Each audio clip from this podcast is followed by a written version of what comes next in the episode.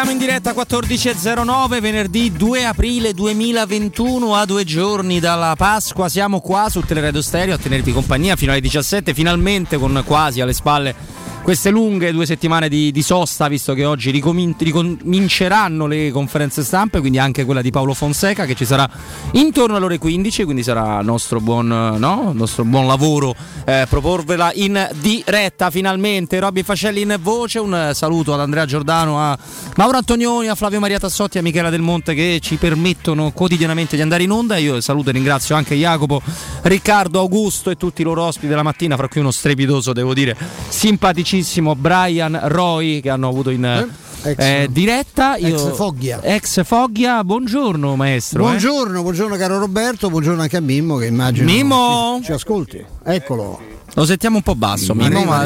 Buongiorno Robby, buongiorno Stefano, buon pomeriggio a tutti. Rubo 30 secondi, vorrei mandare un abbraccio enorme, grandissimo a Elio Elione.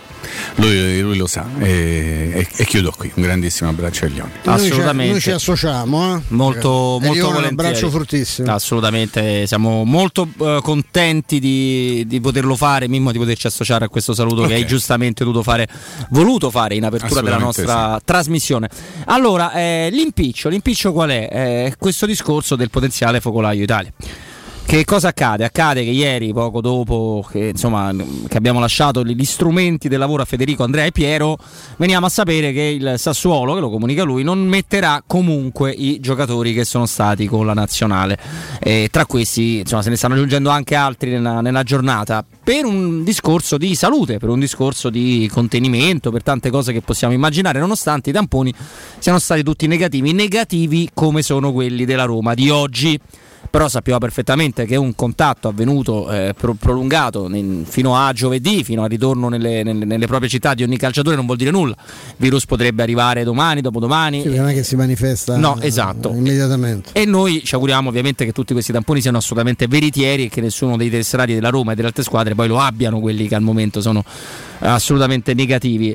Però quest'ennesima mazzata del coronavirus al protocollo calcio, almeno per quanto riguarda la Serie A, per me rende completamente inutile ogni chiacchiera che abbiamo fatto, visto che da Lazio, Torino, Napoli, Genoa, ogni cosa è stata gestita diversamente, quindi un protocollo che non ha più nessun tipo di forza, e il coronavirus che ancora una volta entra prepotentemente nelle scelte societarie, nelle scelte di quello che andremo a vedere poi nel weekend calcistico. Ma quello che c'è da dire è evidente che è una cosa che contrasta completamente le economie, come in tutte le vicende che attengono al coronavirus, e l'impossibilità di convivere con questa terrificante malattia, terrificante per la diffusione e la capacità incredibile di riprodursi, che nonostante tutti vediamo, anche dal numero dei contagiati, che sono tra l'altro una stima anche relativa, rispetto, perché non tutti si fanno il tampone, quella è una percentuale che ormai oscilla regolarmente dal 5 al 7% di quelli che si sono sottoposti al tampone perché hanno dei sintomi o per un fatto di cautela personale, ma ci sono altre centinaia di migliaia di persone che probabilmente lo hanno che quasi certamente ce l'hanno e girano tranquillamente perché, essendo asintomatiche, non hanno problemi. Il campionato non doveva cominciare, e a questo punto dovrebbe essere in qualche modo annullato, ma questo ovviamente è una cosa che non solo disturba gli appassionati, sarebbe un colpo mortale per un movimento che ha accumulato oltre 700 milioni di debiti, di scoperti di bilancio, che ha raddoppiato le esposizioni negli ultimi 10 anni, quindi anche prima del Covid stava messo abbastanza male, che ovviamente ha avuto un danno spaventoso, e da come si è sviluppata la stagione dell'anno scorso e come si sta sviluppando questa, senza pubblico e senza una serie di attività che sono anche propedeutiche a incrementare i bilanci, che sono state evidentemente che sono sospese a tutti gli effetti. Questo giro delle nazionali ha comportato dei casini di livello allucinante, nel senso che per quanto controllati in ogni momento, sottoposti quindi alle 3.000 cautele che si devono avere quando si viaggia, ed è molto difficile farlo, molti proprio non lo fanno, non possono farlo in giro per l'Europa, è stata fatta una strage. Se tu guardi io guardavo anche i dati delle altre nazionali, non ce n'è una che non sia stata colpita quantomeno dal sospetto di un caso, e c'è questa C'è questa cosa, questa è una malattia, come abbiamo sperimentato, come io ho sperimentato personalmente con la mia famiglia, che non è che si manifesta contemporaneamente per tutti e comunque non si sa bene, ancora non si capisce bene in quanti giorni viene a galla. Insomma, io ho avuto il caso, io sono stato male un giorno e mia moglie 4 giorni dopo. Avevamo fatto il tampone tutti quanti immediatamente, appena io ho cominciato ad avere la febbre lei era negativa, ma probabilmente aveva già assunto, no? il virus, anche perché dal momento del tampone in poi abbiamo evitato qualunque tipo di contatto, abbiamo vissuto in stanze diverse, usato bagni diversi, le cose, le cautele che si fanno normalmente in questi casi. Quindi non è da escludere che anche i ragazzi che sono stati controllati in queste ore possono aver contratto il coronavirus in forma ovviamente asintomatica e la cosa possa manifestarsi tra qualche giorno. Nel frattempo sono a tutti gli effetti fonti di contagio, quindi ha un senso mandarli in campo domani? Il Sassuolo fa una scelta, ma io capisco, siccome dobbiamo cercare di trovare un equilibrio tra la salute e la necessità delle società, le necessità di cassa, che sono le stesse di chi c'ha un ristorante, di chi c'ha un albergo, di chi c'ha un'agenzia di viaggi, chi c'ha una delle tante migliaia, milioni di attività massacrate dal Covid e dai blocchi che sono stati resi indispensabili dal Covid, questo lo vorrei ricordare, non dai governi, il nemico è il Covid, non i governi che cercano di arginarlo commettendo magari degli errori, ma è quello il nemico, non è il governo, perché sennò penso che sia inutile, per com'è questa che è passata, che bisogna combattere i provvedimenti e non la malattia, e da qui ovviamente non usciremo mai. Il problema è che evidentemente è un rischio enorme questo, ma si può fare. Il Sassuolo fa una scelta, anche perché, mi spiace dirlo brutalmente, il Sassuolo che interessi c'ha in questo campionato? Il Sassuolo non deve inseguire il quarto posto, non c'ha le coppe, non c'ha il Sassuolo. Al Sassuolo conviene molto di più evitare un potenziale focolaio. È evidente, no? È del tutto evidente, insomma, quindi è anche più semplice come scelta. Il problema, ripeto, è che in un mondo normale, ma che avesse anche delle tutele diverse, che avesse anche uno Stato che fosse in grado di venire incontro a chi è in difficoltà per il Covid, non versandogli, come è successo, il 5% del fatturato dell'anno scorso, di 2 anni fa, perché significa prendere spiccioli anche a fronte di aziende che sono state massacrate, no? da questa situazione, i dipendenti soprattutto di queste aziende sono stati massacrati da questa situazione, e l'ho raccontato ieri, no? Arrivano rimborsi di 1.800 euro per chi fattura 100 volte di più. Questo è evidente che a che serve? A cosa serve? Un mese che ti arrivano 1.800 euro sul conto quando li incassavi in un giorno, no? Lavorando normalmente, anzi forse in mezza giornata. Il problema è esattamente questo, è del tutto evidente che non si può convivere con il virus.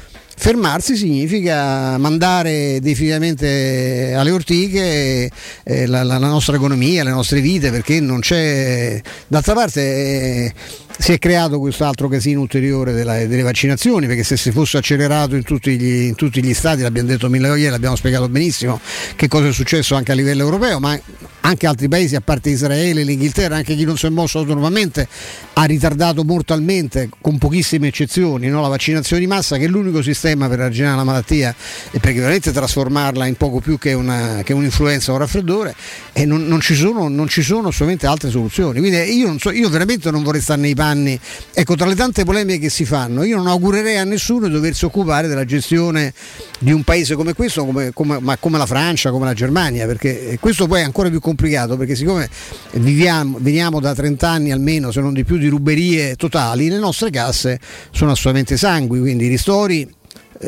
vengono erogati, possono essere erogati solo in forma ridicola, i problemi rimangono tutti aperti, c'è una dilazione, no? Nel pagamento delle tasse, si cerca di dare ossigeno a chi non riesce a pagare l'affitto, ma in realtà è un rinviare i problemi, non certo risolverli, perché purtroppo col virus non si può convivere, non può convivere neanche il calcio, che nella sua presunzione ha pensato che bastasse appunto farsi il tampone più o meno tutti i giorni per stare tranquilli. Poi c'è anche chi ci ha giocato su questa, e lo sappiamo, sì. Però come vedi anche quello era anche un'occasione per aprire un dibattito serio e per mostrare che chi sgarra da certe regole paga pesantemente. Mi pare che insomma alla fine è successo l'equivalente di una colazione con due cornetti e due cappuccini, è stato addebitato, no? A chi parte qualche inibizione che voglio vedere poi in che modo verrà fatta rispettare, visto che non credo che un presidente o dei medici inibiti poi non possano esercitare il proprio lavoro in qualche modo attraverso dei collaboratori. Siamo al ridicolo, insomma è una sana, quella che in particolare sapete perfettamente a cosa mi riferisco, è stata una sentenza ridicola, mentre invece rimane un problema serissimo, enorme, gigantesco, che è quello che sto campionato ha perso qualunque tipo di credibilità e non dà nessun tipo di sicurezza, mentre invece mi pare che il dibattito fino all'altro giorno anche in Federcalcio sia stato quello di quando si riaprono gli stadi, cioè qui già è complicato farci andare 22 persone più i rispettivi staff e le riserve, no? A giocare per fare le partite, caro Mimmo. Qui ci si preoccupa di quando può tornare pubblico. Io credo francamente che debba essere l'ultimo dei problemi di questo paese. Ma io stavo ascoltando le tue parole, Stefano, stavo facendo delle riflessioni.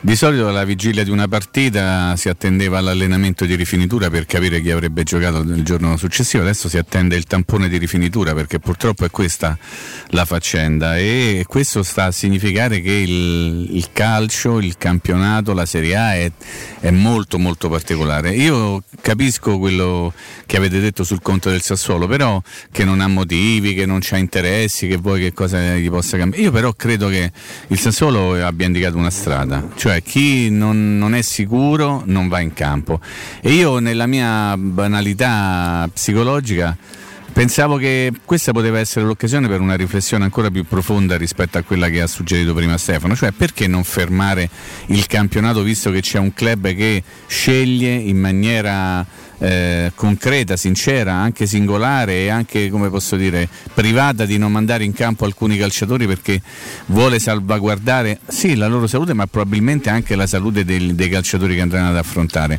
Questa poteva essere l'occasione per ripensare un pochino il campionato di calcio, per renderlo meno fasullo sotto tutti gli aspetti, perché è inutile, noi siamo qui a fare dei ragionamenti, quello è più forte, quell'altro è più forte. Il vero vincitore di questo scudetto sarà determinato dal Covid, non sarà determinato dai valori in campo, perché ci sono squadre che dovranno andare in campo appunto prive di alcuni calciatori, o se già non l'hanno fatto e continueranno per forza di cose, per quello che ci siamo detti e per quello che sappiamo, a convivere in maniera molto fastidiosa, per usare veramente un eufemismo. Quindi parliamo di formazioni, parliamo di Roma, parliamo di avversari della Roma, parliamo di tante cose, e poi alla fine dovremmo in qualche modo tener conto che il vero comandante purtroppo di tutta questa vicenda anche legata al calcio è il Covid-19, solo che l'abbiamo sperimentato noi tutti proprio, no? Nei mesi passati non si può stare senza giocare al calcio. Io vorrei capire chi l'ha detto, vorrei capire, questo Stefano l'ha detto in maniera mirabile, come mai ci si preoccupi più di riportare la gente negli stadi e non di analizzare a fondo la situazione del calcio italiano, parlo a livello di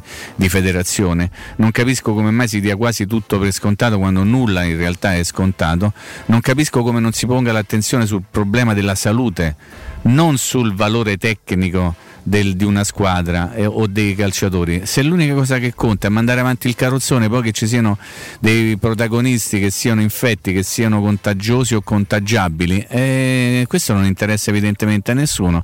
Lo spettacolo deve andare avanti, e fate andare avanti questo spettacolo che in realtà non è neppure uno spettacolo, anzi sia uno spettacolo penoso, veramente triste, vorrei aggiungere. E ripeto, il Sassuolo ha cercato di dare un segnale, nessuno l'ha seguito. La Federcalcio, preso atto della decisione del Sassuolo, secondo me avrebbe dovuto fare una grande e attenta e profonda riflessione, al punto anche di bloccare per una giornata il campionato di calcio di Serie A, e cioè poi quando recuperiamo, ma quando si può recuperare si recupera. L'anno scorso vi siete inventati partite alle 21:45, giocare a giugno, a luglio, e adesso non era possibile rinviare tutto il turno di campionato quando c'è un club che ha scelto deliberatamente di non partecipare in maniera totale. Io la trovo veramente una situazione paradossale, e ovviamente non c'entra niente che l'avversario della Roma sarà proprio il Sassuolo. Io dico che andava fatta una riflessione, aspetto anche il vostro parere. Sì, andava fatta una riflessione, ma allora che il calcio abbia deciso di riprendersi in qualche modo la scena senza tenere più a bada nessun tipo di criterio sportivo, l'abbiamo visto in questa stagione e nell'altra. Intanto perché nella scorsa si è partiti subito con alcune differenze fra i club, no? Fra chi è andato a giocare le coppe europee su un campo neutro, fra chi invece aveva già disputato l'andata nel proprio campo con i tifosi.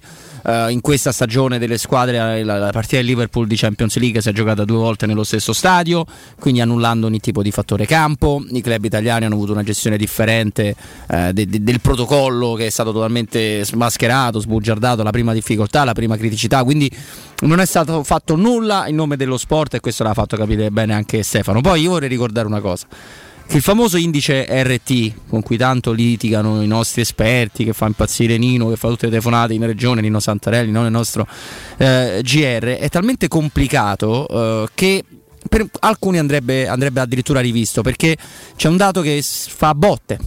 Allora, ad oggi l'RT, con la famosa zona rossa che c'è stata con il semi lockdown, poi io vedo un sacco di gente in giro, compreso oggi, è sceso sotto l'1 di nuovo in anche altre regioni, e quindi altre passeranno a arancione. Quindi l'RT, tu guardi quello e dici: ah, vedi, le cose stanno andando bene. In realtà la curva rimane assolutamente stabile.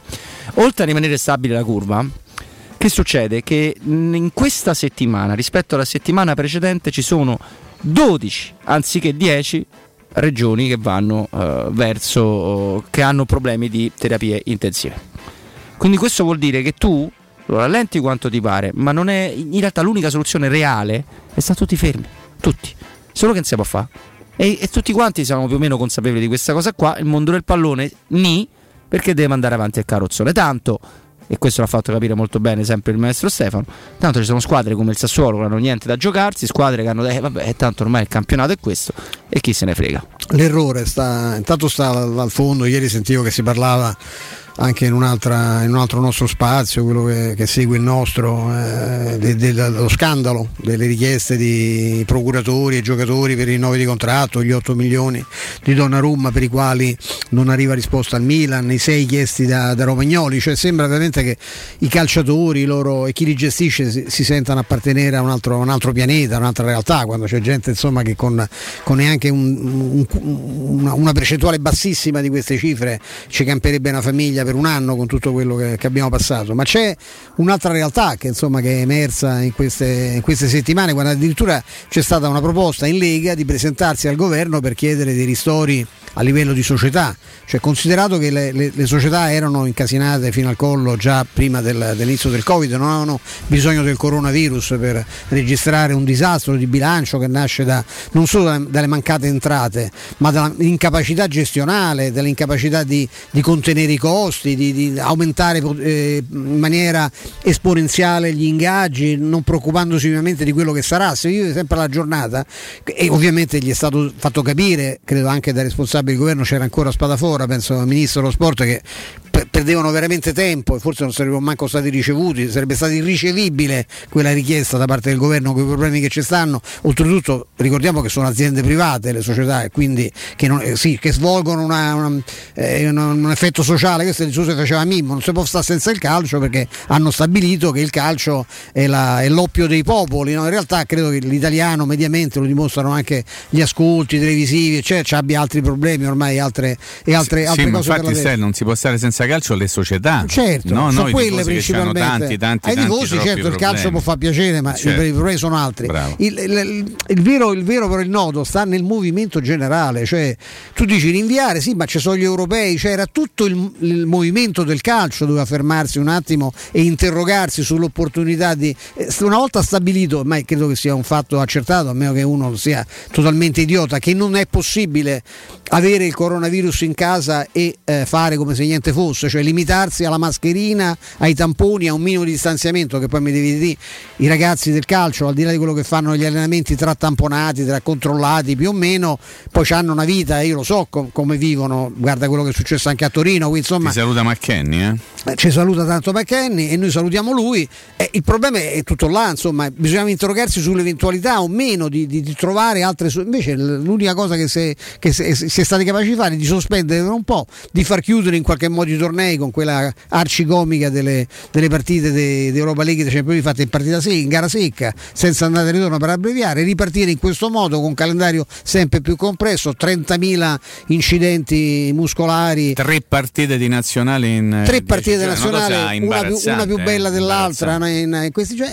Ecco qual è il risultato, qual è? Poi noi ci domandiamo per quale motivo, perché pare che sia poi solo un problema romano, per quale motivo i giocatori si fanno male. Guardate pure il Sassuolo quanti ce n'ha fuori, ma insomma io credo che però io c'ho una domanda un po' cattiva. Ce la fai dopo, Mimo? Sì, perché ce la fai dopo, ci dobbiamo fermare. No, figurati, tra poco ripartiamo proprio da lì. Dall'altro è Muldur, l'altro giocatore che in maniera precauzionale non verrà schierato dal Sassuolo nonostante tampone negativo. Gioca pure De Zerbi a sto punto, credo, perché pezzo di sì, beh, lui era quello di Francesco, di Francesco Figlio, sì, Federico. Da Artigiana Materassi per tutto il mese di aprile ci sarà il 60% di sconto su tutta la gamma, con omaggi e consegna compresa nel prezzo, e la possibilità di finanziare il tutto con piccole e comode rate mensili. Ma non è un modo di dire, è realmente così, iniziando a pagare 60 giorni dopo l'acquisto. Quindi praticamente vi godete la comodità dei prodotti Artigiana Materassi e dopo 2 mesi iniziate a pagare in piccole e comode rate. Andate quindi a provare i nuovissimi modelli in memory fresco gel e i modelli massaggianti che si adattano al vostro corpo, dandovi un piacevole benessere. Gli showroom di Artigiana Materassi si trovano in via Casilina 431A, zona Pigneto, con un comodo parcheggio convenzionato a soli 10 metri, quindi nessuno stress da parcheggio, ma anche in viale Palmiro Togliatti 901, dove c'è una grande insegna gialla. Per info 06 24 30 18 53, www.artigianamaterassi.net. Do la linea Andrea Giordano, torniamo proprio con la domanda di Mimmo. Pubblicità. Al Parco delle Ginestre, ad Orte Scalo, a pochi minuti in treno da Roma, ti aspetta la tua nuova casa. Appartamenti panoramici immersi nel verde, con splendidi giardini condominiali a partire da soli 52.000 euro. Scopri di più su parcodelleginestre.it o chiamalo 0761 40 17 54. Parco delle Ginestre è una commercializzazione Gabetti Agenzia Orte. Le concessionarie Valentino, Volkswagen e FCA presentano Top Prime, l'usato selezionato e garantito, chilometri zero e aziendali, tutto incluso. Incluso passaggio di proprietà, furto incendio, garanzia fino a 4 anni e zero anticipo. In più oggi con extra sconto fino a 1.000 euro. Hai diritto a venire da noi nel pieno rispetto delle normative vigenti. Centri usato Valentino, concessionarie Volkswagen e FCA, aperti anche la domenica. In via Tiburtina 1097, in via Tuscolana 1233 e ora anche in via Prenestina 911. Tutte le offerte su valentinoautomobili.it. Dolcezza, come festeggiamo la Pasqua? Io avrei un'idea. Anche io. Andiamo a scoprire tutte le offerte dei supermercati M+. Prendo la Magnificard. Quest'anno per Pasqua da M+, tantissime sorprese. Fino al 7 aprile, parmigiano reggiano stagionato 24 mesi, 1,49 euro letto. Salame corallina salumi e sapori, 99 centesimi letto. Birra Heineken bottiglia 66 CL, 99 centesimi. La Pasqua si festeggia da M+. Prendi la Magnificard. Ti aspettiamo con tutte le offerte nei supermercati M+ di Roma, Lazio e Abruzzo. De Clementi Mobility, da 60 anni leader per tutto ciò che riguarda il mondo dell'automobile, carrozzeria, meccanica, gomme, elettrauto, revisione e noleggio a lungo termine, lavorazioni in tempi rapidi, vettura di cortesia e gestione sinistri in sede. De Clementi Mobility, a Roma in via Fiano 14 e in via Flaminia Nuova 234 e a Formello in via degli Olmetti 6. Info allo 06 33 33 309. Vuoi un materasso di altissima qualità ai prezzi più bassi del mercato? Se lo vuoi in memory di ultima generazione o con molle indipendenti, comodo e rilassante, o ancora ortopedico, dal sostegno deciso, vieni direttamente in fabbrica da Artigiana Materassi, la vera qualità made in Roma, con oltre 50 modelli da provare. I nostri grandi showroom ti aspettano in via Casilina 431A con garage convenzionato a soli 10 metri e in viale Palmiro Togliatti 901, dove c'è una grande insegna gialla. Info allo 06 24 30 18 50 o su artigianamaterassi.net. Credo sia proprio arrivato il momento di cambiare auto. Non potevi scegliere momento migliore. Dal 1° gennaio è partita la rottamazione. Ah, davvero? E in che cosa consiste? Grazie al Ford Hybrid Bonus e agli incentivi statali puoi avere fino a 10.000 euro di sconto sulla tua nuova Ford, con anticipo zero e prima rata dopo 3 mesi. Scopri tutti i dettagli su fordstar.it. Chiamalo 06 33 23 52 35 o visita le sedi Ford Star di Roma e Tivoli. UM24, buongiorno. Salve, vorrei vendere casa al prezzo di mercato, in tempi rapidi. T'ha chiamato le persone giuste. UM24 acquista direttamente e può garantire il prezzo di mercato. Vuoi vendere casa? UM24 e trovi subito l'acquirente ideale per il tuo immobile. UM24.it e 06 87 18 12 12. We Dental Care, la tua clinica dentistica nel cuore di Roma, in un ambiente che sa di casa. Implantologia tradizionale e a carico immediato, estetica dentale, ortodonzia conservativa, pedodonzia. Se cerchi l'eccellenza, da noi scoprirai i migliori trattamenti indolore per il sorriso di tutta la famiglia. Prenota un check-up completo all'856 1006 o su WeDentalCare.it. Noi ci prenderemo cura di te. La tua caldaia è in regola? Falla controllare, rispetterai le norme vigenti e soprattutto garantirai sicurezza alla tua casa e ai tuoi cari. Nuova ITC, Centro Assistenza Tecnica Ufficiale Vaillant e Ariston, e manutenzione caldaie, termosifoni e climatizzatori di tutte le marche, con pronto intervento garantito entro le 24 ore. Inoltre, sanificazioni ambientali post-Covid-19. Nuova ITC, contattaci allo 06 52 35 05 19 o su nuovaitc.it. Cerca Teleradio Stereo su Facebook e Twitter. Vai su www.teleradiostereo.it e scopri come seguirci in streaming. Teleradio Stereo.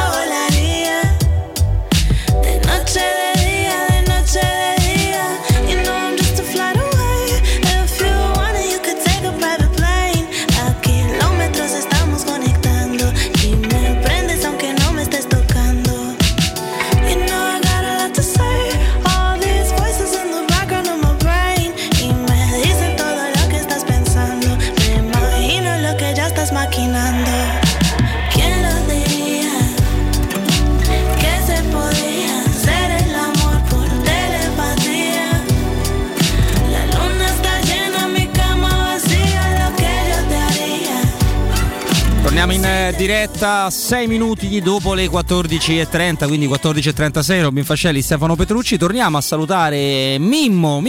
Eccolo. E ti lasciamo il pallone fra i piedi. Addirittura. No, ve lo ripasso subito questo pallone. Volevo fare una domanda, nel senso che io vorrei che insomma si prendesse bene in esame la mossa che ha fatto il Sassuolo, perché io ho l'impressione che forse non viene valutata a livello generale per quella che è in realtà, o perlomeno per come la penso io, magari sbaglio, però è la prima volta che un club non lascia fuori i calciatori che sono risultati positivi, quindi in quel caso per forza di cose, al di là delle battute, li deve tener fuori dalla partita, ma ha deciso di tener fuori alcuni giocatori che potrebbero, per quel discorso che ha fatto Stefano in avvio di trasmissione, nei giorni successivi manifestare dei sintomi perché a contatto eccetera eccetera. Allora la mia domanda è questa: ma se questo tipo di operazione, che chiamiamolo così, l'avesse fatta non il Sassuolo ma l'Inter o il Milan o la Juventus, l'ego sarebbe stata diversa? La conseguenza sarebbe stata diversa? Sì, però il Sassuolo in fondo non c'è niente da perdere, quindi se lo può permettere. Secondo me andrebbe ripensato proprio in assoluto quello che sta facendo il Sassuolo, quello che ha fatto il Sassuolo, quello che vorrà fare il Sassuolo, non come squadra che non ha più nulla da chiedere, non ha nulla senza il più da chiedere al campionato, ma come gesto in un momento in cui comanda il Covid e c'è un club che decide di non far giocare giocatori che in questo momento sono sani per una forma di prevenzione, ok? Vi chiedo, l'avessero fatto la Juve, l'Inter, Milan, l'eco che c'è stata poca, sarebbe stato un eco superiore, il campionato avrebbe fatto delle riflessioni diverse? Lo chiedo. Ma fai una domanda ovviamente di cui conosci la risposta, Mimmo. No, se no non ve lo chiedo. Ma sì. No, ovviamente sì. Là che sto a cambiare l'acqua con Olive. No, ma poi a me dispiace pure una cosa, insomma, mi dispiace pure che adesso io sono convinto che la Roma, poi ci andremo, ci sarà la conferenza stampa, le scelte di formazione, non si recupera nessuno, Smalling. La Roma formazione è fatta, dai. Sì, esatto. La Roma ha tanti problemi. Il tampone di rifinitura. Scusa. Però io sono anche convinto che la Roma possa battere il Sassuolo anche al completo con le sue scelte, se vogliamo. Però mi dispiace che venga fatto nella partita contro la Roma, ma non perché la tua domanda rispondo certo che sarebbe stato diverso, ma secondo me da qui alla fine ne vedremo tante di situazioni simili a quella del Sassuolo, soprattutto per quelle che si giocano niente, appunto. No, però non può essere quella la pregiudiziale. No, ma quanto all'attenzione mediatica, dico, basta guardare, noi abbiamo davanti il sito della Gazzetta, che tra l'altro oggi si impreziosisce da oggi di una prestigiosa collaborazione di cui si sentiva francamente io sentivo veramente la mancanza, devo dirti, che questa nuova rubrica, questo nuovo titolare di rubrica, che sicuramente poi scrive lui in questa vena, conoscendo come si esprime, insomma è esattamente questo il suo lessico, e parla, tra l'altro è l'unico però argomento legato al Covid è questo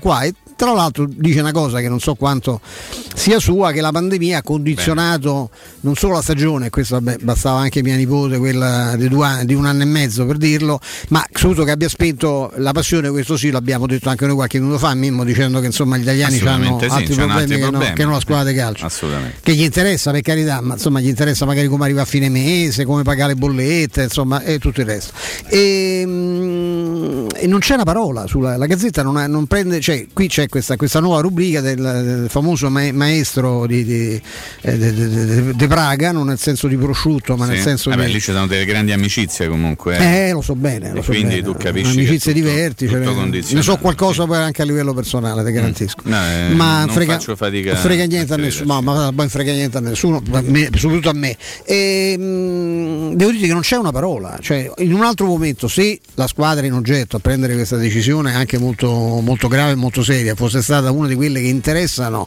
il bacino d'utenza primario della Gazzetta dello Sport, ci sarebbe stata l'apertura, l'Inter lancia l'allarme, la Juve dice no, cioè, calcio così non va, però è il Sassuolo che è di proprietà di una persona molto importante anche per il paese, ma è comunque sempre il Sassuolo, e allora basta. Però non può essere quello il discorso, poi ci deve giocare la Roma, se ci doveva giocare la Juve o il Sassuolo magari se ne parlava, però io non ne vorrei non farne un discorso di natura di portata della società una piuttosto che un'altra, l'ho chiesto apposta facendo dei paragoni fra società diverse, perché secondo me questo era il momento, l'occasione giusta per ridare veramente un'occhiata a quello che è stato fatto. Ma non gliene frega il Mimmo, ma questo è il vero punto, allora questo è il vero punto, ma se si preoccupano, scusa, da chiedi soldi al governo non si sa quale titolo, e oltretutto di fare perché dice un'attività primaria questa, no? Noi facciamo un'attività primaria, certo, quella di non riuscire a comprare un giocatore, a venderne uno e a sfasciare i bilanci abbiamo scoperto che è diventata un'attività primaria per il paese, e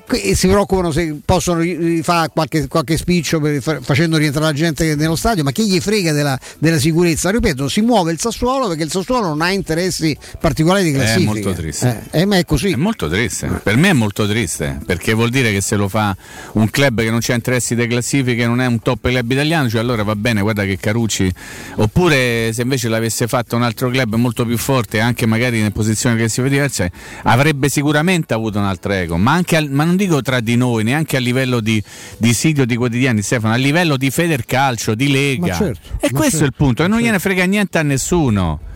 Non gliene frega niente a nessuno, capito? Tanto se il Sassuolo dovesse andare male o dovesse andare bene, non lo so come giocherà il Sassuolo, lo vedremo poi soltanto domani, tanto vabbè il Sassuolo, e che ci stanno camionate dei giornali, dei siti, delle televisioni che spingono il Sassuolo, no? E guarda se invece l'avesse fatto un club di quelli che, no? Come ogni tanto mi diverto, Andrea, Pippo, Simone, Antonio, Rino, quelli lì, no? Quei club lì, allora vedi. Ma adesso no. Guarda, io c'ho davanti il Corriere dello Sport, dai, e a parte insomma le natiche della sorella di Chiara Ferragni, che sono comunque notevoli. Chi è? Quanta qualità, ma è? No, la qualità ce l'hanno loro, che sono loro che la mettono.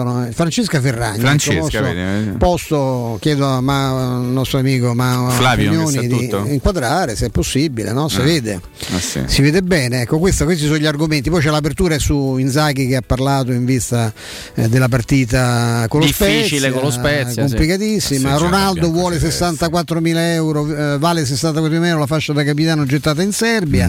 Vandanare, Icardi, che insomma è una cosa triste dei Icardi, ma molto triste. Dybala, McKennie, Arthur, chi altro c'era alla festa, retroscena, ci sono delle... c'è una riga su eppure c'è di mezzo la Roma, no?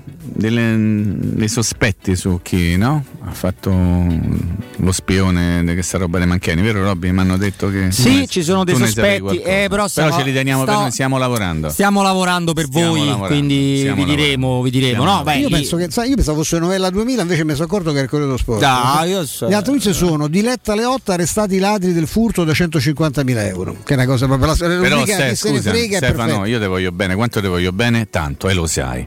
Ma se tu non sai parlare di calcio, bene. Sì, un pochino, sì. Okay. Beh, poi nel tempo migliore. Ma loro pensano di saper parlare. No, di ma calcio. Io non questa faccio riferimento a questa testata, non mi permetterei mai. Però dico, se ormai il giornalismo sportivo è ridotto a file, come si chiama quel coso lì dei click? Il clickbait. Il clickbait, quello dei denti. E tu capisci che poi è quello. Non mi parlate denti oggi. Non ti parlo dei denti. Comunque c'è una riga su. Ti parlo dei denti. Faccio i complimenti a chi ha fatto lo scoop. Ma una riga la troverete. Sì. Sai quando è che mi associo ai complimenti. Io sono più cattivo. Io sono più cattivo addirittura di voi.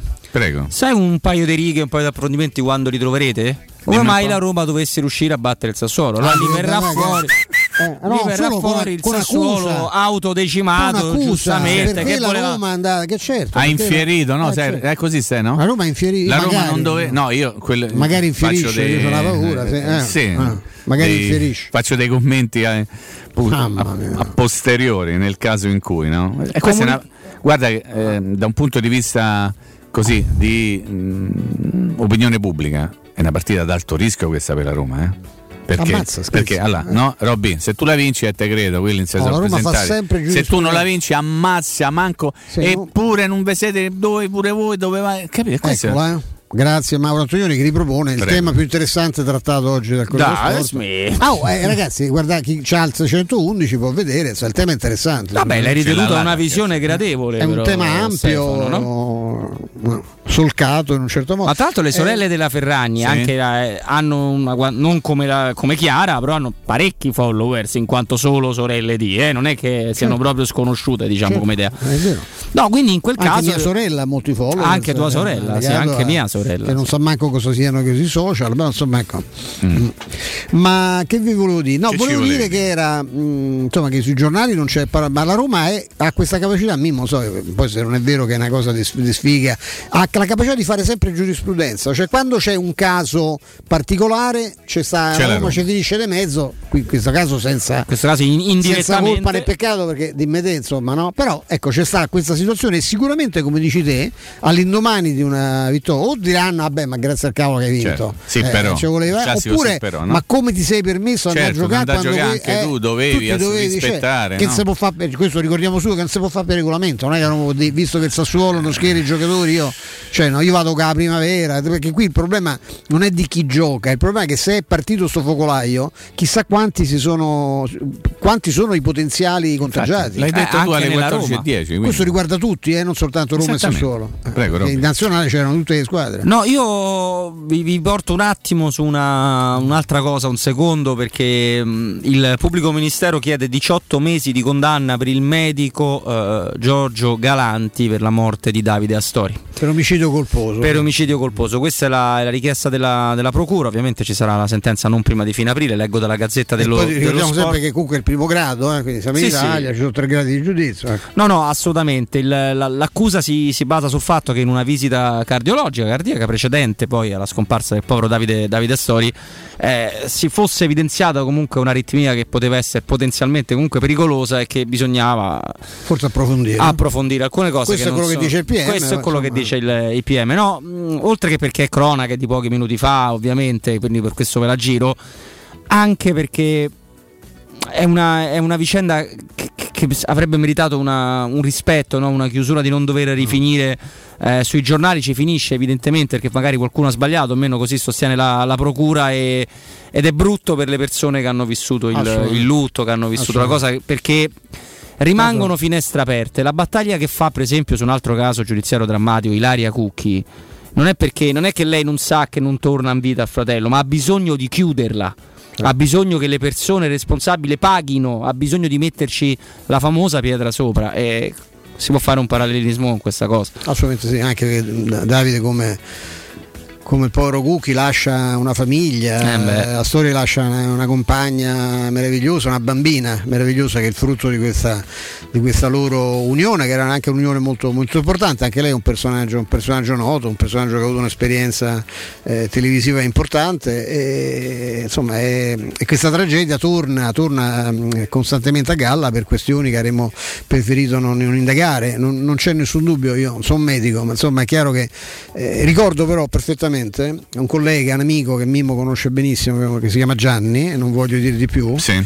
Ebbe un malore, sì, al lavoro. Lavoravamo proprio vicini di piano, banco, sì, di piano, sì. E andò, lo portarono a San Giacomo, che eravamo in centro. Allora San Giacomo era, perché San Giacomo pure chiuso, sì, no, da mo' che è stato chiuso, esatto, un sacco di tempo. E gli fecero l'elettrocardiogramma, dissero vabbè, non niente di che, cioè, un medico amico di un altro collega che si chiama Valerio, sì, andò a trovarli e gli dice: ma mi fai vedere un attimo questa cosa? Dice: però no, scusa, qui però questo valore mi pare un po' strano, vieni da me domattina che rifacciamo. Mm-hmm. E gli trovarono una serissima aritmia, per cui quello che ci ha avuto era una visaglia di un infarto, ma ci poteva restare secco da un momento all'altro. E il primo esame fatto frettolosamente in un pronto soccorso è stato: vabbè, niente di che, si vede che è un po' stressato, di solito sei stressato, lavori troppo, riposate un po'.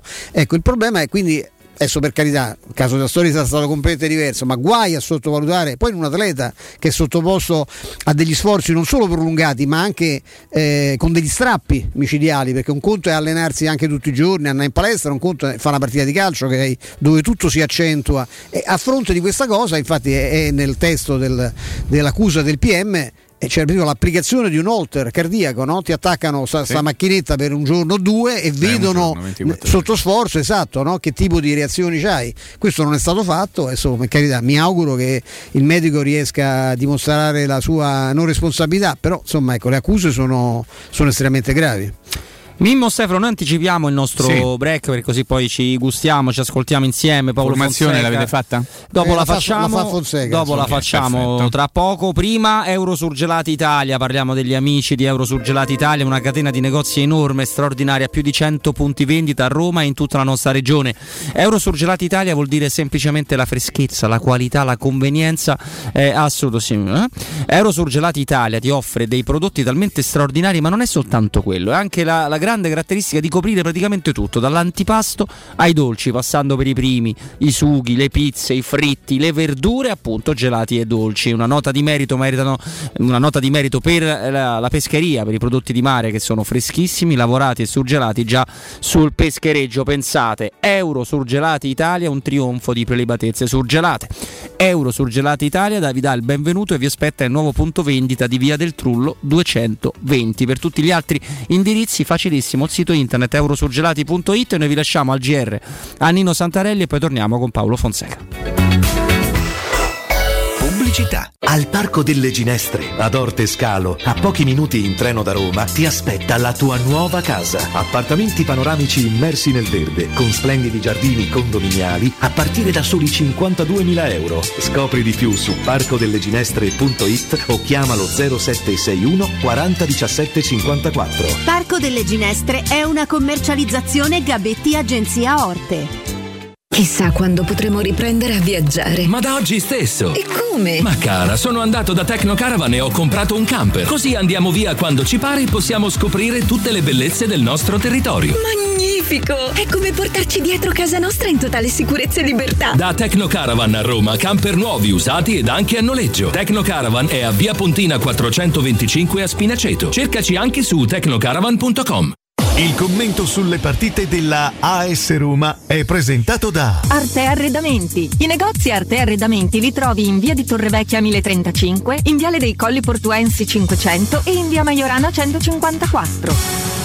Sogni di poter avere pesce fresco appena pescato, pulito, sfilettato e pronto da cucinare direttamente a casa tua? Puoi, grazie a Ittica DS. Consegna a domicilio gratuita in tutta Roma di pesce fresco, senza nessun costo aggiuntivo. Sconto di 5 euro per gli ascoltatori di Teleradio Stereo. Ittica DS. Contattaci su Facebook, Instagram o al 379 219 66 51. Il sistema costruttivo Brick è utile perché si movimenta facilmente, è utile perché consente i tempi certi di realizzazione, è utile perché si costruisce a secco ed offre le pareti pronte in 8 ore finite e tinteggiate, è utile perché è certificato per sostenere qualsiasi carico con qualsiasi sistema di fissaggio, è utile a tutti perché è un manufatto realizzato con una percentuale di polimeri provenienti da materie plastiche riciclate e quindi è utile all'ambiente. Il sistema costruttivo Brick rispetta i criteri minimi ambientali ed è un prodotto Prefedil. Incentivi statali da Valentino concessionaria Fiat e Lancia, oggi o mai più. Nuova Panda Hybrid da 8.400 euro, Y Hybrid da 9.200 euro e nuova 500 Hybrid da 9.900 euro. Anticipo zero e prima rata a gennaio 2022. Puoi venire da noi sia per la vendita che per il service nel pieno rispetto delle normative vigenti. Valentino concessionaria Fiat e Lancia, via Prenestina 911 altezza Tor Sapienza e in via Tuscolana 1233 800 metri fuori il Gra, orario 8:20 non stop. Valentino Automobili. Devi vendere o comprare? Non ti accontentare. Scegli Rom Immobiliare. L'acquisto o la vendita di una casa è una cosa seria. Rom Immobiliare, con la sua trentennale esperienza, ti dà la certezza di non correre rischi. Ti offre il suo esclusivo certificato di qualità dell'immobile, un eccellente marketing personalizzato per una vendita rapida e un'assistenza professionale per 10 anni. Chiamaci allo 06 397 387 90 o visita il sito romimmobiliare.it. Occhio, anzi orecchio. Cartolinformatica e vendita, assistenza in tempi brevi e grandi offerte su cellulari, notebook e tablet nuovi e ricondizionati. Acquisto telefoni con rate a partire da €1 al mese. Per attivazioni Vodafone, Wind o Fastweb con ricarica automatica, la SIM è in omaggio. E acquistando un nuovo dispositivo, il salvataggio dati è gratuito. Cartolinformatica, in via Ottone Fattiboni 162, info allo 06 52 16 229 e su Facebook Cartolinformatica Roma. Per realizzare i tuoi progetti basta un quinto del tuo stipendio o della tua pensione. Rivolgiti a Professione Quinto, lo specialista della cessione del quinto. Prestiti per dipendenti e pensionati fino a 87 anni e senza documentazione medica, anche in presenza di disguidi finanziari. Inoltre mutui e prestiti personali anche per lavoratori autonomi. Professione Quinto, numero verde 800 031 551. Ricorda, 800 031 551. professionequinto.com. Fogli informativi su professionequinto.com. Teleradio Stereo 92.7.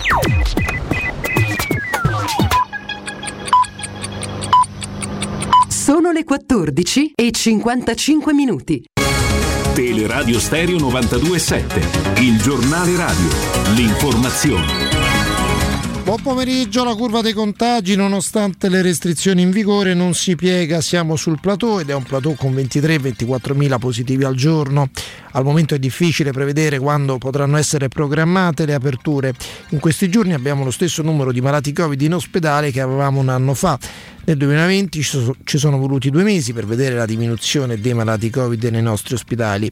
È vero, oggi abbiamo i vaccini, anche se non tanti quanti ne vorremmo, ma abbiamo anche l'incognita delle varianti. Critica sulla gestione della pandemia, Giorgia Meloni, la sentiamo. Credo che fosse aprile dello scorso anno quando Fratelli d'Italia per prima pose il tema degli anziani, cioè del fatto che, a fronte di una, per carità, altissimo tasso di capacità contagiosa da parte del Covid, l'impatto era soprattutto sui più anziani. È un anno che chiediamo di mettere in sicurezza gli anziani, che chiediamo assistenza domiciliare, che chiediamo corsie riservate, orari riservati negli uffici pubblici, che chiediamo la possibilità di fare il vaccino a casa, che chiediamo la possibilità di vaccinare prioritariamente gli anziani, e ci accorgiamo che ci sono intere regioni dove, guardi un po', gli over 80 sono i meno vaccinati in assoluto. Qualcuno se ne assume la responsabilità o no? È un anno che chiediamo che senso abbia chiudere i teatri dove tu puoi tenere la gente distanziata e seduta una volta ogni tre poltrone, o i ristoranti dove puoi distanziare la gente a 1 metro, 2 metri, o il distanziamento che ti serve, mentre i mezzi pubblici sono stipati di gente. E mi si risponde che nel mezzo pubblico il Covid non corre, il che significa che allora il distanziamento non serve, perché delle due l'una: o serve il distanziamento e allora sui mezzi pubblici il Covid c'è e come, oppure non serve il distanziamento e ci hanno mentito sul distanziamento, ma le due cose insieme non funzionano. Quindi se noi siamo, dopo un anno ancora, con un simile lockdown, qualcuno si deve assumere la responsabilità di quello che non ha funzionato. Noi, per quello che ci riguarda, abbiamo sempre fatto le nostre critiche, abbiamo sempre accompagnato a delle proposte. Ne abbiamo parlato anche alle 11 col professore Maruotti, che è ordinario di statistica alla LUMSA, ad esempio nel Lazio, che è regione prima rossa e poi arancione da 3 settimane, dunque non è più regione gialla da 3 settimane, i benefici di queste ulteriori restrizioni non si vedono e a livello nazionale la curva non si piega, e questo è un dato di fatto, lo dicono i numeri, non è un'opinione. Per il momento è tutto, buon ascolto. Il giornale radio è a cura della redazione di Teleradio Stereo, direttore responsabile Marco Fabriani. Luce Verde, Roma. Buon pomeriggio dalla redazione. Traffico rallentato sul grande raccordo anulare in carreggiata esterna tra la Roma, Fiumicino e Ostiense, più avanti tra le uscite Appia e Tuscolana. Si rallenta poi sulla tangenziale est tra via dei Campi Sportivi e via Salaria, e ancora tra Tiburtina, Portonaccio e il bivio per la Roma L'Aquila, il tutto verso San Giovanni. Un incidente rallenta il traffico in via Cassia in prossimità di via Fabbroni. All'Eur proseguono i lavori di allestimento del circuito di Formula E dalle 20:30 di questa sera e fino alle 5:30 di domattina. Alcune chiusure interessanti saranno Viale dell'Astronomia, Viale Pasteur, Quadrato della Concordia e Viale della Civiltà del Lavoro. I dettagli sul sito roma.luceverde.it. Da Ivan Valente, buon pomeriggio. Un servizio a cura dell'ACI e della Polizia Locale di Roma Capitale. 92.7.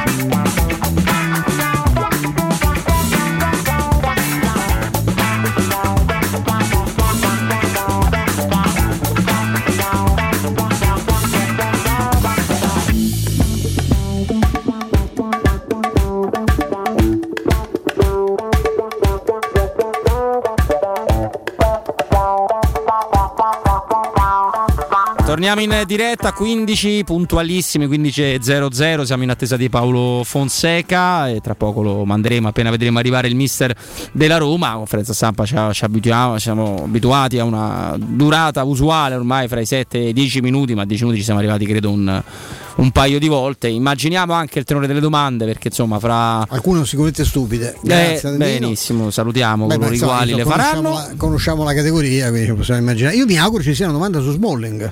Io penso visto che sì. Stamani, no? Origliando il programma di Riccardo. Oh, di Riccardone, che salutiamo. Che cosa hai origliato, maestro? No, si è parlato di una cosa che tra l'altro non è ancora emersa sui giornali, che lui addirittura avrebbe effettuato probabilmente in Spagna, in un centro che ha già curato cose analoghe, una visita specialistica, perché il vero problema è al ginocchio e quelli muscolari sono soltanto conseguenze di postura sbagliata, di un atteggiamento anche difensivo, no? Durante gli allenamenti, che hanno portato a queste rotture muscolari, a queste lesioni.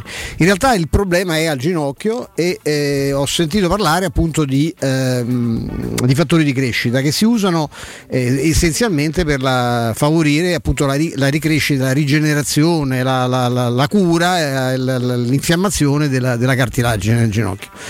Credo che sia ancora vera quella cosa che Fonseca, che parla sempre perché sente i medici ovviamente, non è un ortopedico, che non sia necessario un intervento, o eventualmente se mai fosse necessario un intervento anche di pulizia, di suturazione di qualche danno che ha avuto, questa cosa sarebbe effettuata a fine stagione immagino, ma per ora non era questo il problema. Però si capisce, se il problema è questo, per quale motivo ci sono questi stop and go continui di questo atleta che mai ha sofferto questi problemi, perché la cartilagine e i danni comunque alle articolazioni di quel tipo creano esattamente questo problema, nel senso che sono delle giornate, lo dico per esperienza diretta, che poi è arrivato Fonseca, però l'esperienza diretta più interessante è la sua. Buonasera mister. E dopo ci torniamo sulla tua esperienza diretta, elegantissimo, giacca e cravatta, sempre ovviamente molto elegante Paolo Fonseca, e dimmi te Andrea quando vuoi, possiamo andare in interconnessione. Sì, buonasera a tutti, come sapete i giornalisti non sono presenti in sala, hanno inviato le domande e due colleghi di Roma Radio e Roma TV ci aiuteranno a porgerle a mister Fonseca. È invece presente in sala l'inviato di Sky Angelo Mangiante,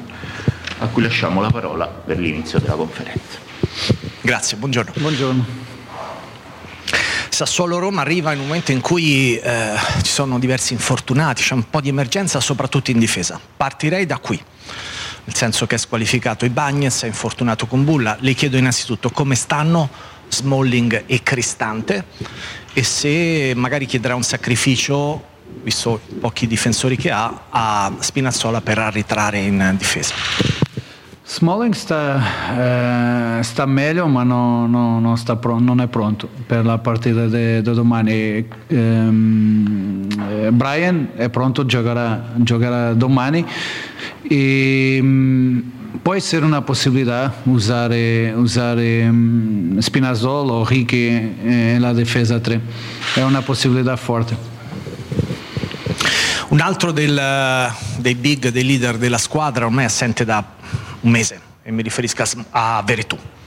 Chiedo come va il recupero di Veretout, se è pronto per esserci tra i convocati domani o bisogna aspettare la partita con l'Ajax. No, Veretout sta molto meglio, ha fatto un lavoro individuale in questi giorni, oggi ha già allenato con la squadra, sarà convocato per domani. Io penso che la prossima settimana possiamo avere Veretout al 100%. Buon pomeriggio mister, domanda della Gazzetta dello Sport, ha visto l'El Shaarawy che si aspettava a questo punto o è ancora lontano dal suo stato di forma ottimale? No, non possiamo dimenticare che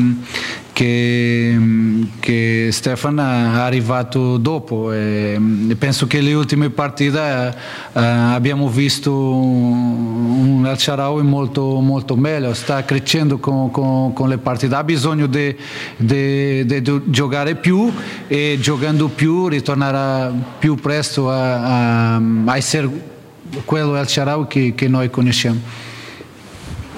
Il Corriere dello Sport le chiede: in questo finale di stagione la Roma privilegerà l'Europa League rispetto al campionato e le sue scelte per domani andranno in questa direzione? La priorità è la partita di domani, solo sono focalizzato nella partita di domani con Sassuolo, dopo della partita inizierò a pensare alla partita d'Ajax. Domanda del Romanista: è ipotizzabile l'alternanza tra campionato ed Europa League di Borja Mayoral e Dzeko, salvo casi di emergenza ovviamente? No, io sto pensando solo nella prossima partita, ho scelto quello che giocherà domani, dopo vediamo quello che può succedere con la partita di Ajax. Domanda del Tempo, in settimana è stato scritto che i suoi giocatori non credono più alla qualificazione in Champions, ha questa percezione anche lei? No, totalmente l'opposto. Abbiamo 30 punti in disputa in questo momento, no, non sento questo. Domanda dell'Ansa, prima della sosta lei disse che nel giro di pochi giorni Smalling sarebbe tornato in gruppo, ma poi ha continuato a lavorare a parte. Ha avuto una ricaduta? C'è stato bisogno di ulteriori accertamenti o trattamenti che hanno allungato il recupero? Smalling sta molto meglio, che è importante. Dopo è vero che abbiamo bisogno di più giorni per recuperare al 100% Smalling. Noi non vogliamo avere il rischio in questo momento con Smalling. Dobbiamo fare ritornare i giocatori quando sarà al 100%. E in questo momento ha bisogno di più giorni per farlo. Domanda di Rete Sport. Cristante ha svolto per 2 settimane soltanto lavoro personalizzato e terapie. Per evitare che l'infiammazione diventi pubalgia e che possa star fermo 6 mesi, c'è il rischio che la sua stagione sia terminata? No. La situazione di Brian sta controllata. Ha fatto lavoro individuale, oggi ha allenato con la squadra, sta bene, non ha rischio con la situazione di Brian. Io penso che giocherà fino alla stagione senza problemi. Teleradio Stereo le chiede: esiste ancora un ballottaggio in porta? No, come le altre situazioni ho fatto la scelta per domani giocherà Pau e dopo penserò alla partita di Ajax e le altre partite.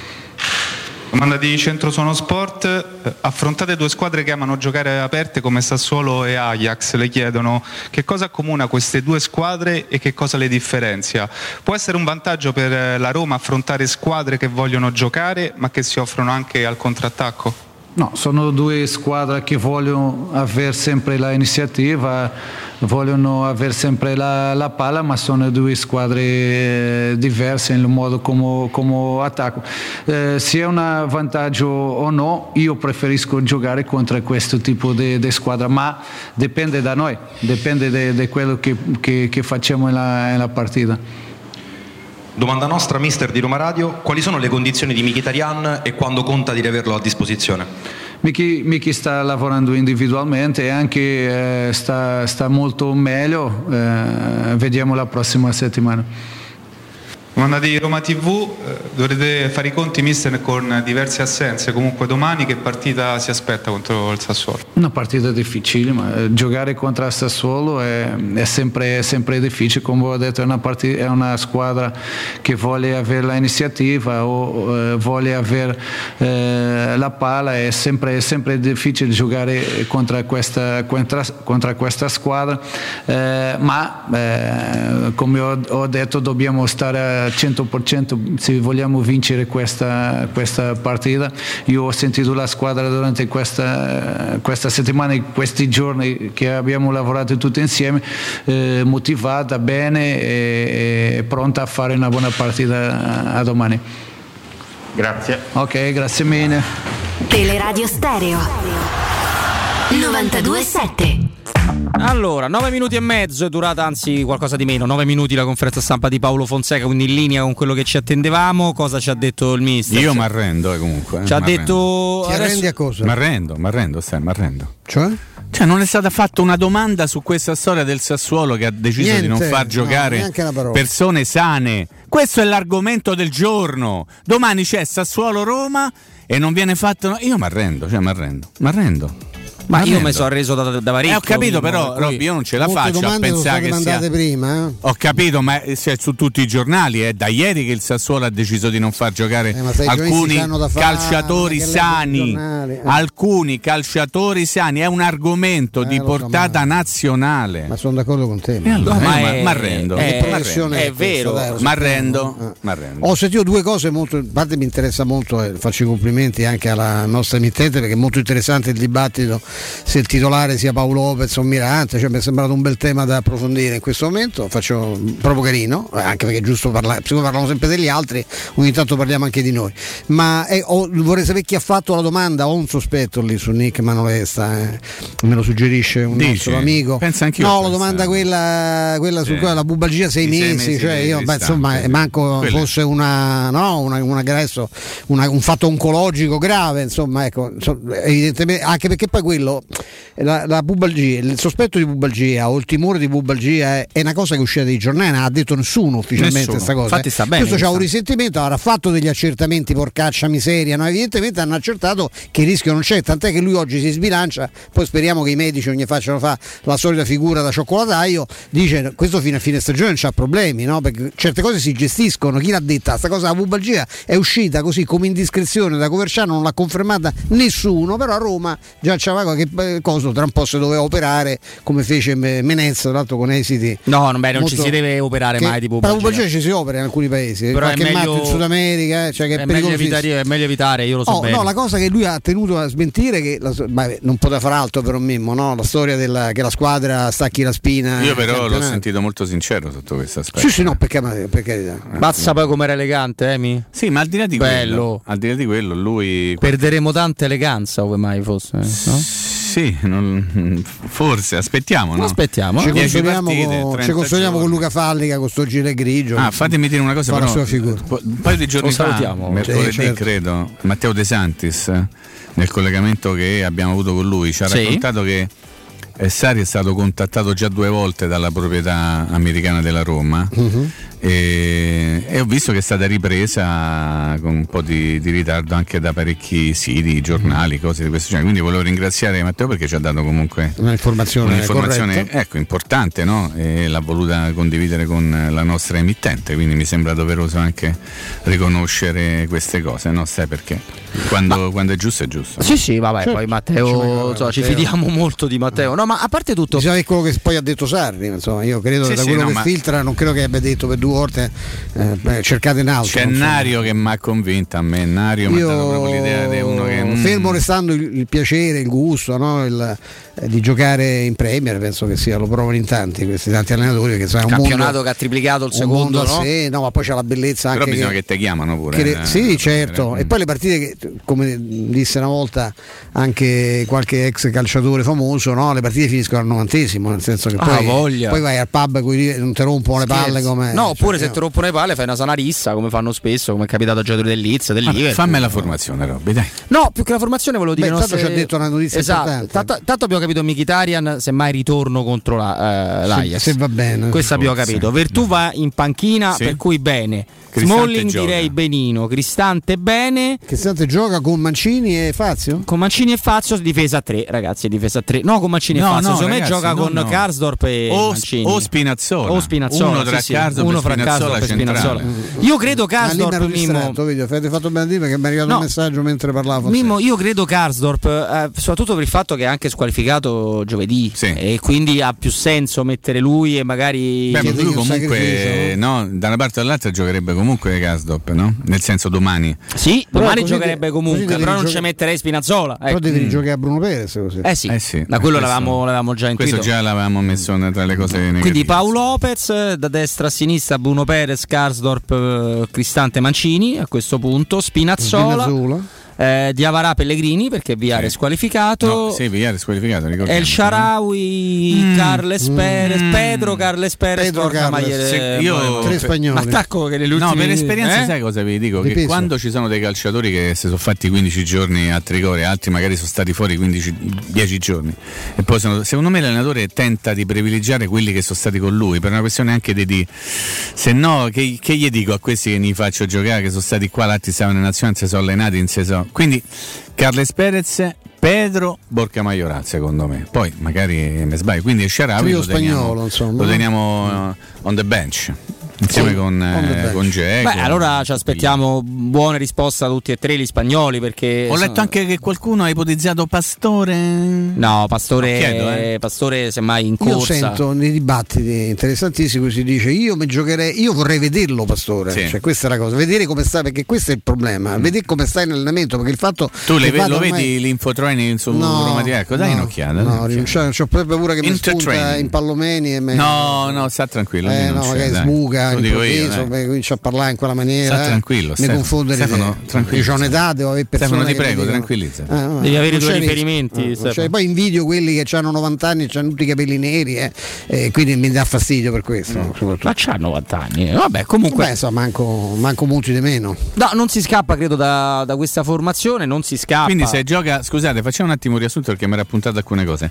Dovesse giocare invece Spinazzola centrale, ok? Giocherebbe Calafiori. Ecco, quindi ci potrebbe essere un'ipotesi, cioè non è detto. Sarebbe Bruno un modo Perez. Per tenere a riposo Peretto. Sì, ragazzi, chiaramente il Sassuolo ha tante assenze, chiaramente la Roma ha problemi in difesa, però la partita è da vincere. Adesso, a parte gli scherzi, quello sì. Secondo me Calafiori, tutta gente, cioè Calafiori, Pastore, vediamo come stanno e vediamo se eventualmente vedere nel suo tempo. Ricordiamoci, vorrei solo ricordarsi i giocatori che erano in campo quel giorno. Come è andato specialmente il primo tempo dell'anno scorso il Sassuolo Roma? I primi 20 minuti a verità. I primi 3-0 per il Sassuolo. Sì. Era una bestia nera da Roma anche con. Quando gli imbocco dentro Petraghi, no? Tutto anche con altri allenatori, mi ricordo Berardi all'Olimpico, mi ricordo De Zazza. Sì, però all'inizio. Quando il portiere a Roma gli tirò una pallonata addosso. De Santis. Però all'inizio la Roma vinceva sempre a Reggio Emilia. E ha pareggiato, che se non sbaglio, i primi 2-3 confronti all'Olimpico. Sì, è vero. Ma adesso ha iniziato a prendere, andare un po' meno bene anche lì. Allora, speriamo che si inverta la rotta. Non è un campo facile, questo lì. Basta, ma al di là del fatto che evidentemente se guardi la formazione probabile. Adesso andiamo a vedere la probabilità. Sulla Gazzetta ci sono dei nomi, uno l'ho scoperto recentemente, c'è che era Mimoddi, no? Sì, Odoi si chiama, che è un Primavera, ex Primavera, ma loro giocano a memoria. Sì. C'hanno allenatore. Era Spadori è bravo, non è Caputo, non è Berardi, ma è bravissimo giocatore. Juricic è un giocatore che ti può mettere una difficoltà spaventosa. A me piace da matti, è una giornata di luna azzeccata. Completamente uno scemo, ma uno che a palloni sa giocare. Pensa che Mario Sconcerti qualche tempo fa l'ha definito il miglior 10 del campionato. Per caratteristiche sono assolutamente d'accordo. Per caratteristiche, perché è un 10 vero, di quelli che si vedono poco, è un 10 verissimo, è uno assolutamente bravo a saltare l'uomo. Anche per rapidità, per tecnica, è uno che deve avere la luna giusta, perché se sta una giornata una storta, speriamo che questa sia storta, ma considerando che gioca contro la Roma la vedo dura. Ecco, gioca sì Oddei, c'è Obianca che è un titolare, rientra il vecchio ma sicuro Magnanelli, c'è Lopez che è un altro abbastanza interessante, bravo anche a fare le imitazioni, e davanti sì, molto bravo secondo me, fa anche il Papa addirittura, Diuricic e Raspadori davanti, ma io credo che sia più o meno, guarda un po' chi c'è in panchina, in panchina hanno Pegolo, tra l'altro Pegolo c'è l'età mia, e anche qualcosa di più, Pegolo, Turati, l'altro portiere, Peluso, l'amico Peluso, Muldur, anche se poi vedremo sarà convocato, visto che oggi, notizia di oggi, insomma non ci sarà Muldur in panchina, Piccinini, incredibile, proprio lui. Criacopulos, Boga che è scomparso, Boga, Araslin e Traoré. Beh, insomma, ecco, Boga, Traoré è uno che entra sempre, non c'è venuto a centrocampo. Boga era un talento vero, ma un pazzo scatenato, e credo che sia stato pure male, tra l'altro 3 mesi di coronavirus, pure è uno che rompe. Sì. Insomma, c'è qualcuno, ma insomma, la panchina della Roma con solo con Dzeko, El Shaarawy, me fermo, che qui non mettono Cristante ovviamente, no? Mettono Diavara, Pellegrini e Fazio. Villar no? No, beh, chiedo per la Gazzetta, sono un po' più non sapevo che era la Gazzetta, no. Adesso Mimmo un po' troppo non mi permetto, ho letto anche recentemente di un capitano della Roma Mimmo, ma Villar è più bravo a giocare a ping pong o a calcio? Però è sveglio, ammazza se sveglio, è molto sveglio, ragazzo intelligentissimo, è sveglio perché parla italiano meglio di me, inglese meglio di me, perché e trovo che sia molto arguto. Anche io l'ho definito, Stefano se lo ricorderà un po' di tempo fa, un ragazzetto di Prima Valle più che spagnolo. Sveglio. I due più svegli sono quelli che non c'hanno, dice che però la fisionomica non conta nulla, guai a giudicare le persone da un'occhiata. Beh. Quelli che non hanno espressioni francamente simili a Zichichi, e invece sono i due più svegli della Roma, e i due più intelligenti sono Cristante e Villar. Oppure Cristante guardi, te fa la sensazione di essere ma è una questione di espressione, pure a me se mi guardi dice questo è cretino, poi invece quando senti parlare pensa che sia molto più cretino, ancora più cretino di quello che sembra, cioè. Non fate i bravi, è vero che vedi alcuni giocatori che sono anche che hanno un altro tipo di espressione, anche un'altra bellezza, no? Se vogliamo estetica, e poi sono dei deficienti, questi sono due ragazzi molto, ma pure Dzeko che è un ragazzo Dzeko è un ragazzo molto intelligente, ma che ha una faccia che è molto simile, sia se è arrabbiato sia se è neutra, è uno molto, molto preparato anche, anche su io ci ho parlato anche di altre cose, di altri argomenti, un bel personaggio di Pairetto confermato, è stato un cambio, viene Massa, Mimmo, il padre lascia perdere proprio direttamente da comunque Torino. McKennie, Arthur e Dybala non verranno convocati con McKennie, tu vecchio zuzzurellone che non sei altro, non verranno convocati per il derby di Torino, decisione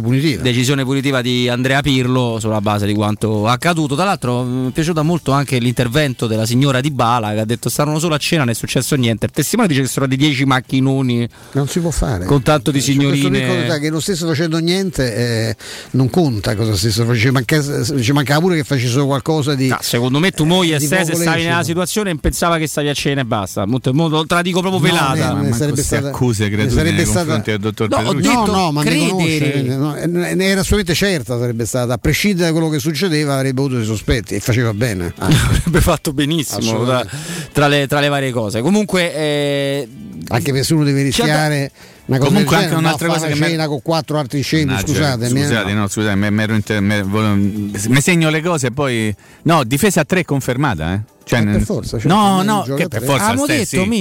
Sì.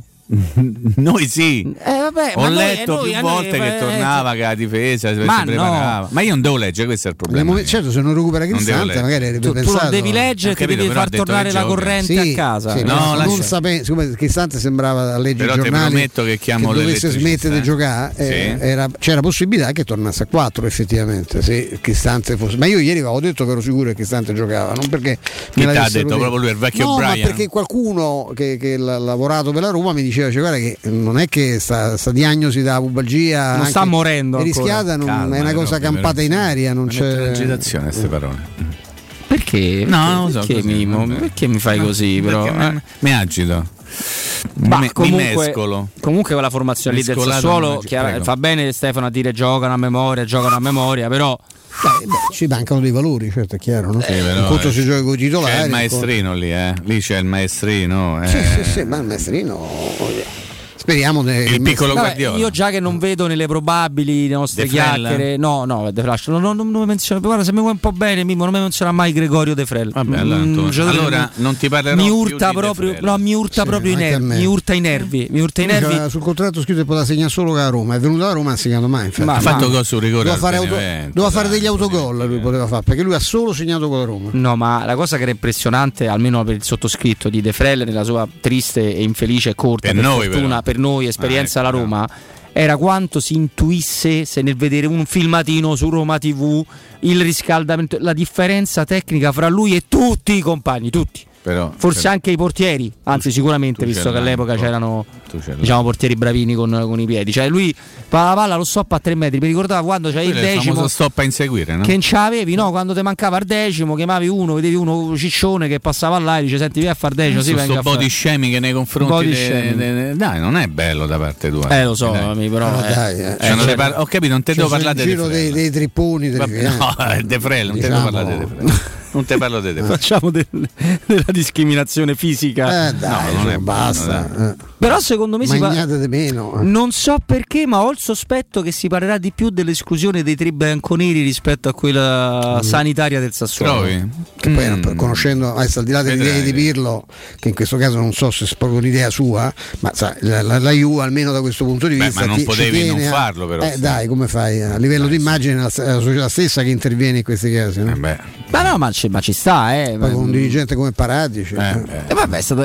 Che neanche insulta gli arbitri dalle tribune. No, una correttezza lui è estrema. Ma perché mi fate così? Ma perché siete cattivi oggi? Come cattivo? Però... Dimmi perché sono cattivo. Perché sei cattivo? Perché vai a ricordare un momento... Ci sono delle... No, non te la faccio passare, perché c'è un dirigente in difficoltà che in quel momento vede dei palesi torti nei confronti di una squadra da anni vessata, l'unica retrocessa quando non aveva fatto niente nel 2006 e si innervosisce. Mi sa che c'hai ragione, ti devo chiedere scusa. C'è la famiglia bianconera, la grande famiglia bianconera, ma perché ne mettiamo sempre? The Big Family, c'è Ned, c'è tutta gente a cui forse vogliamo un po' bene. Vabbè, me ne vado, se insistete me ne vado. Ma ti ho chiesto scusa, dai. No, vabbè, comunque Defrel. Sto cercando Defrel. Ma che ruolo è Defrel? Voi l'avete capito? È un centravanti di movimento. Veloce. Attaccante di ingombro. Fa anche l'esterno, ma lui è centravanti. Non si capisce perché ingombra, però fece gol alla Lazio con la maglia del Cesena, non ricordo male. Sì. Vero? Sì. Vabbè, questo già è una nota di merito, no? È una delle sue scarse. Non mi ricordo, cioè non seguivo il Cesena, quindi. Comunque io dico, visto che fra un minuto e mezzo ci andremo verso la pausa, che poi avremo il direttore Sconcerti con noi, io dico una cosa: se la Roma mi vuole un po' bene, a te, e me ne dovrebbe volere come a voi due per motivi simili ma differenti, se me portasse Cop Mainers, non so come si pronuncia, e Cop Lisandro Martinez. Ma dai, ma adesso mi piace pure quell'altro. Guarda che Pinto sta lavorando contro la Roma, pure l'altro stopper di cui si è parlato. Sì, pure lui è buono. Quello della Real Sociedad, nel manico.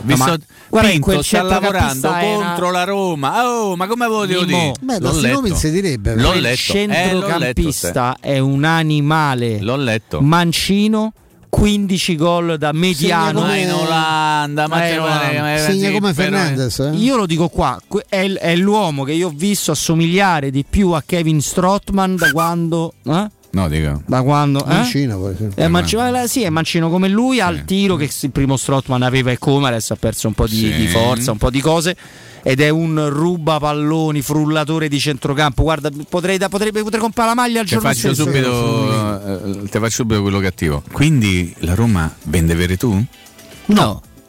Ti sono piaciuto però? Proprio no. Ma sai come stanno bene insieme con VR, sai che bel centrocampo, bello pieno di alternative, anche perché che ne sai che l'anno prossimo non si torna a giocare a tre Mimmo Ferretti. Ma dove? A centrocampo. E che ne puoi sapere? Ma anche io non dico soltanto basta però. Secondo me anche se dovesse rimanere Paulo Fonseca. certo, ma questo non è il suo schema, il suo modo di vedere. No, lui piace più. Quindi poi dall'altro che ci stai dicendo? Però c'è poco Roma, che cosa ci stai dicendo? Giocava con due mediani 4-2-3-1 faceva. Allora, sì. 4-2-3-1 sì, 4-2-3-1 allo Shakhtar, sì, però lui ha fatto anche 4-3-3 nelle sue esperienze. Sì, ma se dei 4-2-3-1 se c'hai uno solo dei tre dietro la punta che arretra, ecco lì che diventa. Ah beh, certo che diventa, certo, 3, ma questo lo fanno anche. Quanto hai voluto bene a Perrottas, eh? Insomma, come calciatore abbastanza, non per il resto no. Diciamo che siamo distanti. Sai che non è mai stato un mio grande amore calcistico. Me menerei quando faccio queste domande, perché io ce l'ho avuto ospite una volta Cottonetto. Sì. Mac. No, voi disse io proprio, no? Ci vuoi raccontare? No, raccontare che lui aveva ammetteva che lo metteva in imbarazzo il fatto che quando segnasse Spalletti fosse particolarmente felice, cioè i compagni notavano questa differenza, cioè come risulta, perché era, ma umanamente capisco, era una sua trovata, una sua intuizione, quando una volta disse fa l'incursione, ma era De Caronte, ma con quei piedi invece devo dire che fu una grande trovata. Ma era De Caronte ma perché vedo io chiedo cose, ma perché non me sto zitto che c'è pure la pausa adesso? Era di Caronte o no l'idea? Andiamo. Mimmo, tu lo sai. Caronte come suggeritore, magari una cosa buona nella vita sua. Vi ricordate quando Taddei fece quel numero, no? L'Aurelio. No, era il Caronte. Il Caronte, bravissimo. Il carognone come voi. Paolo Lopez, Mirante, Fusato, Karsdorp, Santon, Reynolds. Ah, Santon, te lo ricordi? È vivo. C'è un brivido, mi si è accampanato. No, ma pare che sia pure Benino. Attenzione, perché voi avete sempre detto che gioca partita. Bruno Perez, ne avete preso in considerazione il vecchio Bart Reynolds. Se sta bene, io ripeto, non vedo nulla dei Trigoria, può darsi che Santon potrebbe ributtarlo. Ma Bart Reynolds, Federico Fazio, Gianluca Mancini, Bruno Perez, Spinazzola, Calafiori, Cristante, Pellegrini, Veretout, Javier Pastore, Diawara, Jacopo, Pedro, Borja Mayoral, Carles Perez, Stefan, El Shaarawy. Questa è la squad list della S Roma. I convocati. E dopo i convocati era Caronte, vero? Manda la pubblicità che è meglio. Non mando la pubblicità prima perché i nostri amici, per rimettere l'auto a nuovo, devono andare dalla carrozzeria De Bonis, che vuol dire tutto quanto: riparazioni, verniciature, auto di cortesia, ritiro e riconsegna auto a domicilio. È un servizio straordinario, di una comodità semplicemente esagerata. La ricarica dell'aria condizionata fatela prima di lamentarvi che fa caldo.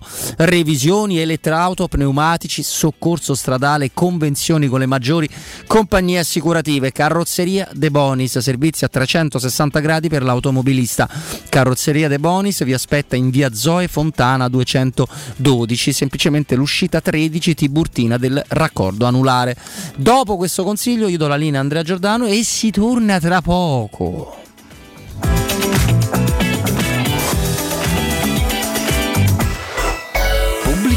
Wow, ti sei fatto l'auto nuova? No, ho rimesso a nuovo l'auto con la carrozzeria De Bonis. Riparazioni anche con ritiro e consegna del veicolo a domicilio, verniciature, ricariche aria condizionata, meccanica, noleggio autovetture, elettrauto, pneumatici, soccorso stradale, vettura di cortesia e convenzioni con le maggiori compagnie assicurative. Carrozzeria De Bonis SRL, in via Zoe Fontana 212, uscita 13 Tiburtina del raccordo. Romana Diesel, da sempre leader nella vendita di veicoli commerciali, riparte al tuo fianco con bonus e incentivi statali tutti da scoprire. Non importa quali siano le tue necessità di trasporto, Romana Diesel saprà soddisfare ogni tua richiesta. Grazie alla vasta gamma a disposizione potrai richiedere un preventivo personalizzato e completamente gratuito sul nuovo, l'usato o il noleggio, da Iveco a Fiat Professional fino a Piaggio Commercial. Vieni a trovarci in via Collatina 456 o chiama il numero verde 800 302 100. Romana Diesel, gente che si muove. Nel centro di Ostia, in una zona commerciale ad alta percorrenza, la società SIPA dispone di negozi di varie metrature, locali liberi e disponibili da subito, adatti a qualsiasi tipo di attività, in una posizione privilegiata e centrale. La zona signorile, la collocazione commerciale e gli ampi parcheggi nei pressi rendono questo immobile un ottimo investimento. Per qualsiasi informazione rivolgetevi allo 06 42 0401. SIPA SRL è una società del gruppo Edoardo Caltagirone. Noi vi sorprendiamo sempre, anche a Pasqua. Fino al 3 aprile in tutti i Conad, Conad City e Conad Superstore trovi la convenienza delle grandi occasioni. Parmigiano Reggiano DOP selezione Conad 22 mesi di stagionatura al taglio a solo €11,50 al chilo. Conad, persone oltre le cose. Vorresti sostituire le tue vecchie finestre con dei nuovi serramenti in PVC a risparmio energetico senza dover spendere una fortuna? Dai Nova Serramenti, fabbrica infissi in PVC e porte blindate, puoi avere i nuovi infissi a metà prezzo, anche a rate con finanziamento a tasso zero. Basta cedere il tuo ecobonus statale ed ottenere uno sconto in fattura di pari importo, grazie al quale risparmierai subito il 50%. Chiama subito Innova Serramenti all'800 300 527 o visita il sito innovaserramenti.com. Innova Serramenti. Qualità al miglior prezzo. Vuoi un materasso di altissima qualità ai prezzi più bassi del mercato? Se lo vuoi in memory di ultima generazione o con molle indipendenti, comodo e rilassante o ancora ortopedico dal sostegno deciso, vieni direttamente in fabbrica da Artigiano Materassi, la vera qualità made in Roma, con oltre 50 modelli da provare. I nostri grandi showroom ti aspettano in via Casilina 431A con garage convenzionato a soli 10 metri e in viale Palmiro Togliatti 901, dove c'è una grande insegna gialla. Info allo 06 24 30 18 50 o su artigianamaterassi.net. Per il tuo ufficio, per la tua azienda, scegli Enjoymatic, installazione di distributori automatici di ultima generazione di caffè, bevande calde, fredde e snack, dispenser di acqua naturale e frizzante per ridurre l'utilizzo di plastica. Il tutto in comodato d'uso gratuito. Enjoymatic, Enjoy Life. Info al 392 504 9213 o su www.enjoymatic.it. Quando Roma brucia, Nerone placa le sue fiamme. Nerone, l'amaro di Roma. Un gran liquore che racchiude in sé millenni di storia, arte e civiltà. Asciutto al palato, dal gusto pieno, che regala intense sensazioni. A Roma nasce Nerone, un incendio di sapore.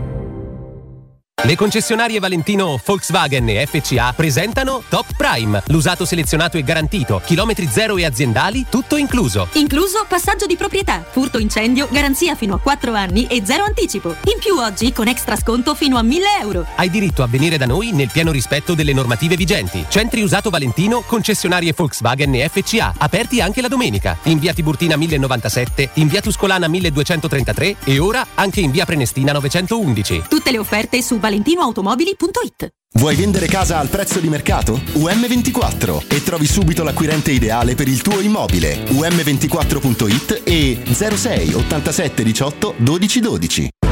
06 88 52 91 82. Per la tua pubblicità su Teleradio Stereo chiamalo 06 88 52 91 82 91 82.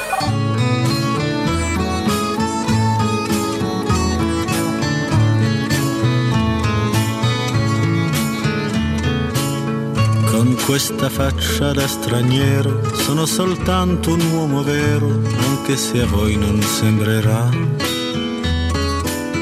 Ho gli occhi chiari come il mare, capaci solo di sognare, mentre oramai non sogno più. Metà pirata, metà artista, un vagabondo musicista che ruba quasi quanto dà. Con questa bocca che berrà a ogni fontana che vedrà e forse mai si fermerà.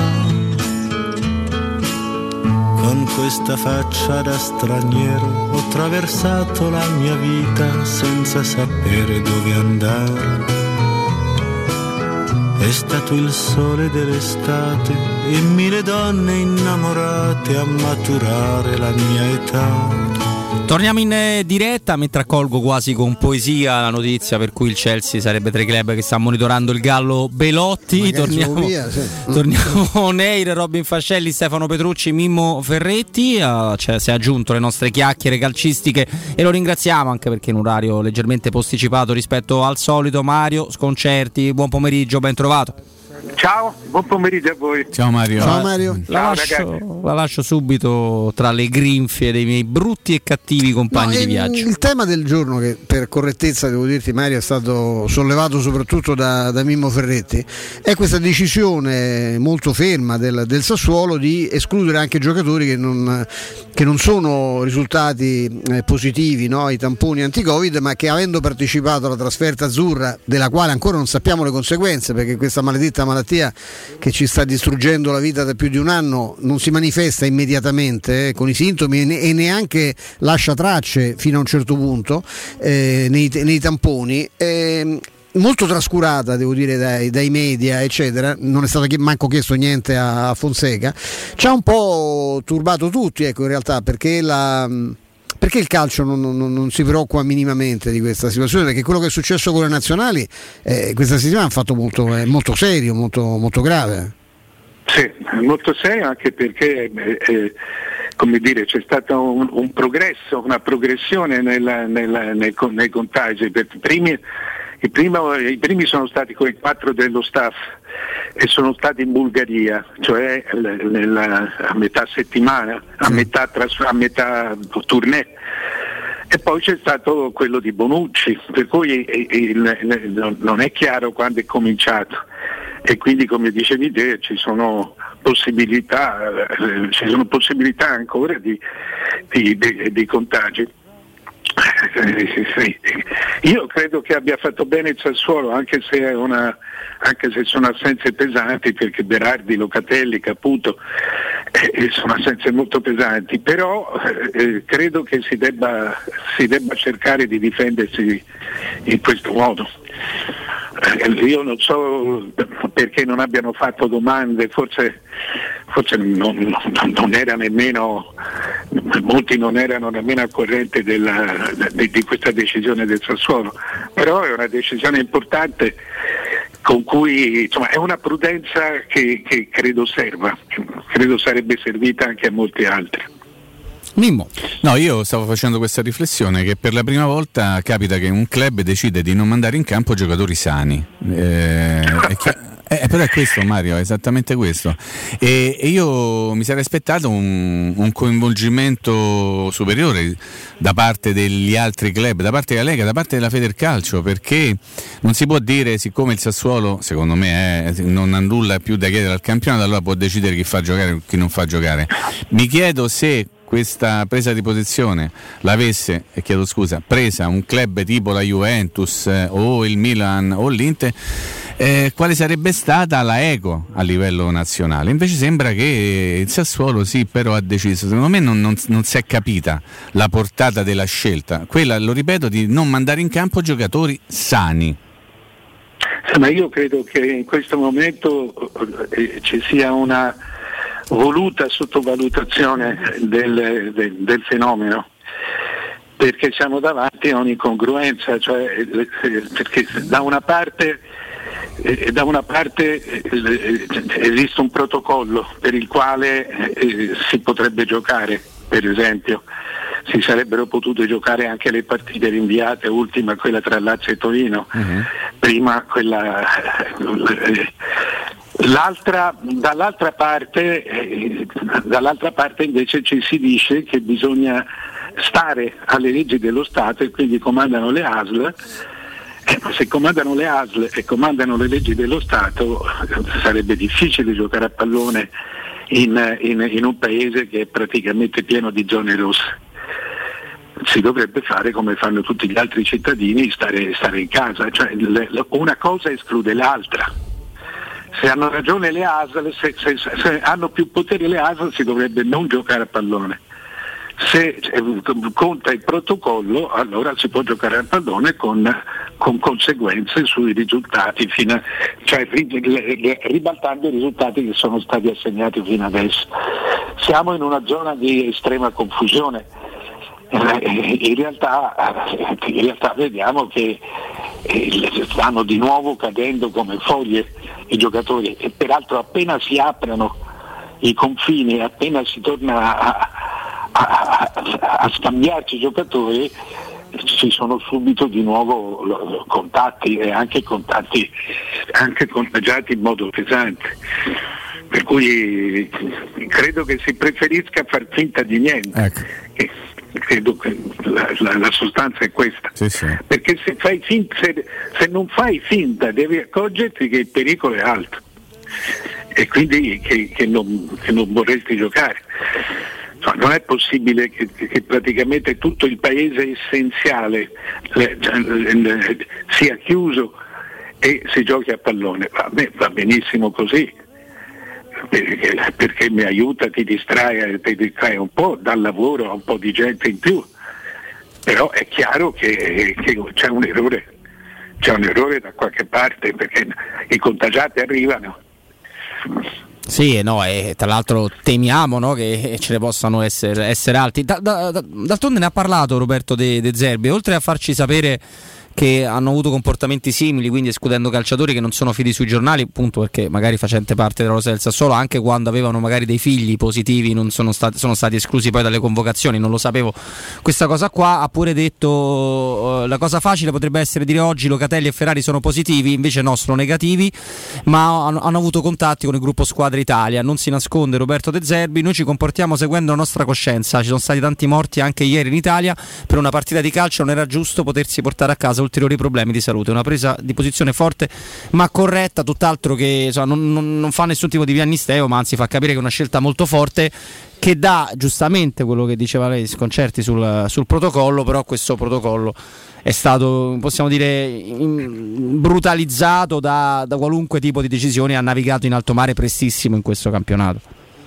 Sì, appunto, no, ma poi c'è questa contraddizione, perché a me va benissimo, cioè decidano loro, se deve decidere lo Stato, ma anche il protocollo era un accordo con lo Stato.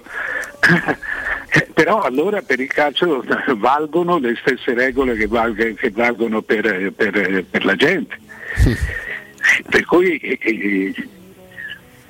non si capisce, valgono le stesse regole che valgono per gli spettatori, non si capisce perché il calcio debba avere possibilità di assembramento. Ripeto, meglio così, nel senso che almeno usufruiamo di un qualche cosa in più di una compagnia in più, ma non c'entra niente con la regolarità di svolgimento. No, non c'entra niente, e cosa che fa il paio con Andrea Pirlo, che ha detto McKennie, Arthur e Dybala non saranno convocati per il derby, per una motivazione ovviamente differente. Capiremo, forse questa è una cosa interessante, quando farli tornare. Per la parte tecnica ho scelto io, la società ha fatto il resto, ma noi dobbiamo dare l'esempio, ha detto. Stride molto, no, la vicenda McKennie, Arthur, Dybala con le parole che l'ho appena riportato di Roberto De Zerbi, no? Il comportamento, poi si può dire sempre no, sono ragazzi, sono calciatori, però questo, diciamo, è un momento dove questo tipo di scivolone viene giustamente non fatto passare dalla Juventus. Io sono colpito non tanto dai giocatori, perché i giocatori credo di conoscerli sono così, sono pure peggio. Insomma, chi è stato a contatto per tanti anni con i giocatori li conosce. Sono sorpreso dal fatto che adesso le notizie escano. Cioè, conoscendo la Juve meglio di noi, lì era che bene a volte, esatto, cioè, anche perché la Juventus ha sempre usufruito della protezione della comunicazione della Fiat, che è una comunicazione quasi militarizzata, la comunicazione di una multinazionale, di una delle più grandi multinazionali del mondo, quindi prima le cose assolutamente non uscivano, c'erano giocatori che infilavano con la macchina dentro le metropolitane di Torino e tu non lo sapevi. Ti ricorderai la storia di Rascio, no? Sì, peraltro sì. Io ricordo Boniperti mi disse, cioè, lei non sapeva che distruggeva una croma ogni notte, non era uscita una riga. Beh, una croma già. Però, c'aveva ragione Rascio. No, era bruttarella. Scherzo. No, ma c'è un altro caso, Mario, fantastico. Nell'estate dell'88 io ero in Germania per un altro servizio per Tutto Sport e andai a aspettare la Dinamo di Kiev che scendeva. La Juve smentiva qualunque contatto con Zavarov. Zavarov scese alla scaletta dell'aereo e disse: io sono un giocatore della Juventus, cioè Zavarov fu più forte, e il KGB fu più forte dei servizi segreti juventini, insomma. Per questo, ecco, c'è qualcosa di diverso, forse di più umano, non lo so, in questo tipo di user. Però per me la sorpresa vera è stata questa pubblicità che sono stati costretti a dare, e lì perché poi sono arrivati non sapevano, i carabinieri non sapevano che avrebbero trovato in quella casa. Ah certo. Beh, la cosa più divertente è che hanno dovuto bussare una mezz'oretta prima di farsi aprire comunque, perché tanto dall'altra parte non li vogliono far entrare, forse convinti che essendo calciatori della Juventus potessero fare qualsiasi cosa, ma insomma probabilmente hanno cercato di telefonare a quel punto lì, insomma hanno cercato di difendersi attraverso la società, per forza sarà andata sicuramente così. No, ma Mario, però possiamo dire che questo è un campionato che mi rendo perfettamente conto di dire una cosa non inedita, però il vero protagonista, quello che determinerà poi il risultato finale è il Covid, nel senso che tu puoi essere forte come ti pare, ma se poi non puoi schierare i tuoi giocatori migliori perché sono ripresi col Covid, poi alla fine che tipo di risultato tecnico ci sarà alla fine di questo campionato? No, questo passerà certamente alla storia come un campionato determinato dai contagi. L'unica forma di democrazia è che sta capitando a tutti, a chi più, a chi meno, sta capitando a tutti.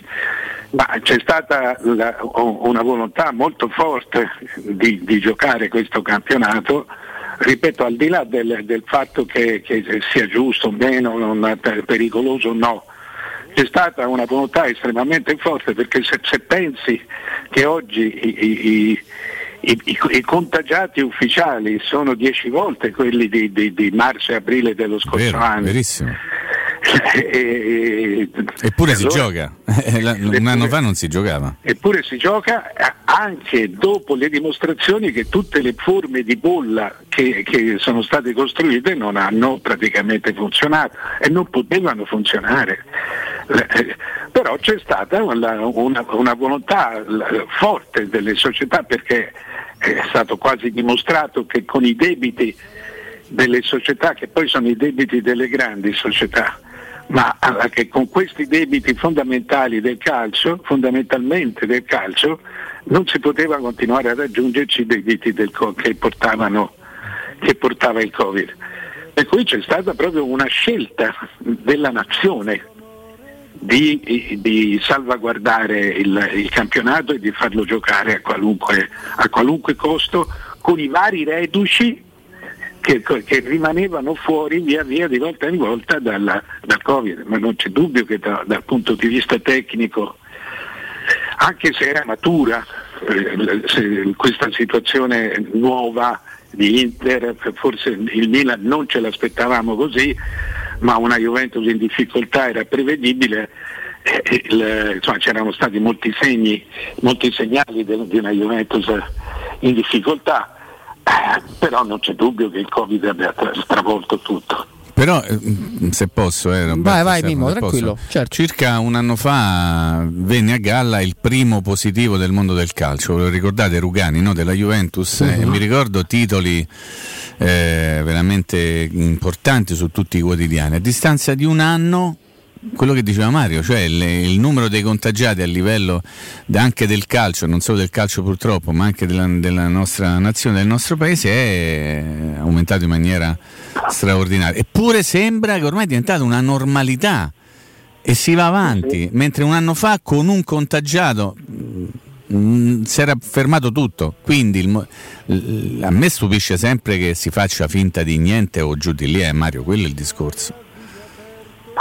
Sì, non è che la realtà è chiara, si vuole giocare a tutti i costi.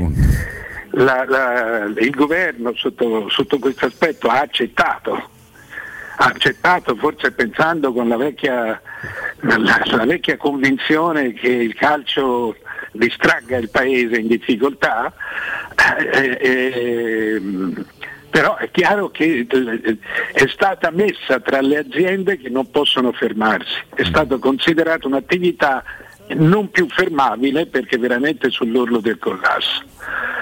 E quindi se tu ti fermi e resti un anno senza incassare, ma dovendo pagare i giocatori, perché quello che è venuto fuori dallo scorso campionato è che i giocatori non sono responsabili della disgrazia dell'azienda, quindi hanno dei contratti a tempo, non sono a tempo indeterminato dove tu dopo 6 mesi puoi non pagare lo stipendio. Certo. Quindi sarebbero costretti a pagare giocatori fermi e salterebbe veramente tutto.